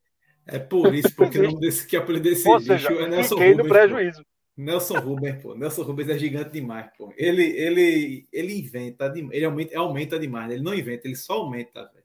Pra mim, pô, pra ruim pra mim, né? Então quer dizer que você está dizendo que o aumento, na verdade, o desconto foi menos de 38? É, não, é isso mesmo que você está dizendo? O desconto passou a passagem, me lembro até hoje, foi 600 reais, meu amigo. Olha, tá vendo? Eu tinha dito aqui da outra vez que achava que era uns 500 contos. Foi isso bem para o, desconto, o desconto que tu estilou foi o primeiro do Village, que só era 10%. Só que depois eu ainda sou tão cachorro que tu fosse pro Village, arrumei um negócio da porra pra tu. Mas ainda bem que tu falasse do programa, né? Aí esse bicho arrumou. Ele, pai velho, tu tinha dito: olha, nunca mais eu consigo nada para você. Aí beleza. Aí me botasse num bangalô fuderoso lá no Village. Aí, um cachorro, na segunda-feira, na segunda-feira, quando eu cheguei na redação, ele pensando que eu ia elogiar, eu disse, pai, velho, eu vou dizer uma coisa. Tu não tem vergonha na cara mesmo, pô. Tu dissesse que nunca mais arrumar nada pra mim, me botasse no bangalô, pô. Tem vergonha da tua cara. Pronto. Aí depois desse dele estilou, de verdade. é aquele negócio, né, Felipe? Tem amigo safado quem pode, né?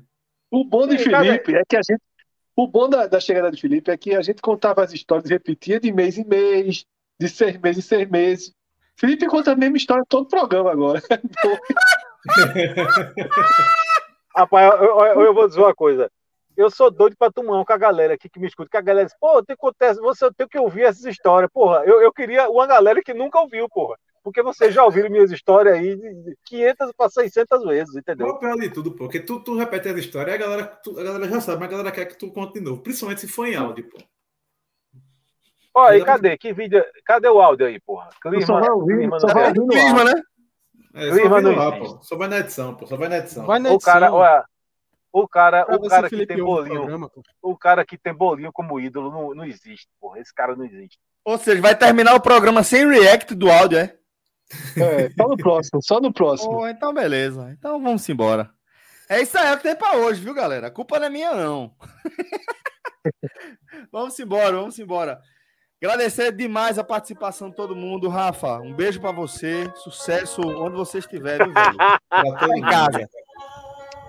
Meu Deus do céu. Só um pouquinho aí, ó. O meu amor por você não acabou. Seu amor por mim acabou. Não, pai, velho. É que, como eu já expliquei pra você no privado, vou dizer pra todo mundo, eu estava sem celular. Seu amor por mim acabou. Não, pai, velho. O áudio, ele, não, ele não, não pode ser fora de tempo. Tem que ser na hora, pô. Seu amor por mim acabou. Não, pai, velho. Tô decepcionado com você. Como é que você toma cachaça dessa ontem? E não me manda um áudio, velho? Não. Vamos lá, que no finalzinho aí vai entrar o. Beleza, galera. Vamos embora. Um forte abraço. Até a próxima. Valeu. Tchau, tchau.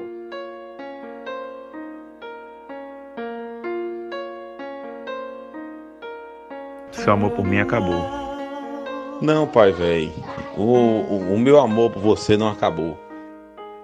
Seu amor por mim acabou. Não, pai, velho. É que, como eu já expliquei para você no privado, vou dizer para todo mundo, eu estava sem celular. Seu amor por mim acabou. Não, pai, velho. O áudio, ele, não, ele não, não pode ser fora de tempo. Tem que ser na hora, pô. Seu amor por mim acabou. Não, pai, velho. Tô decepcionado com você, viu? Como é que você toma uma cachaça dessa ontem e não me manda um áudio, velho? Não. É muito triste isso, viu? Não, pai, velho. Pode Eita, tomou uma cachaça no outro dia. Eita, vamos mandar lá. Não. É muito triste isso, viu? O áudio, ele, não, ele não, não pode ser fora do tempo. Tem que ser na hora, pô. Tô decepcionado com vocês, né? Então, sexta-feira vai ter áudio. Pronto. Aí quem sabe até eu, eu desconto. Mando mais de um, né? Tô vendo que 2019 seu amor por mim acabou. Não, pai, velho. É muito triste isso, viu? Seu amor por mim acabou. Não, pai, velho. O, o, o meu amor por você não acabou.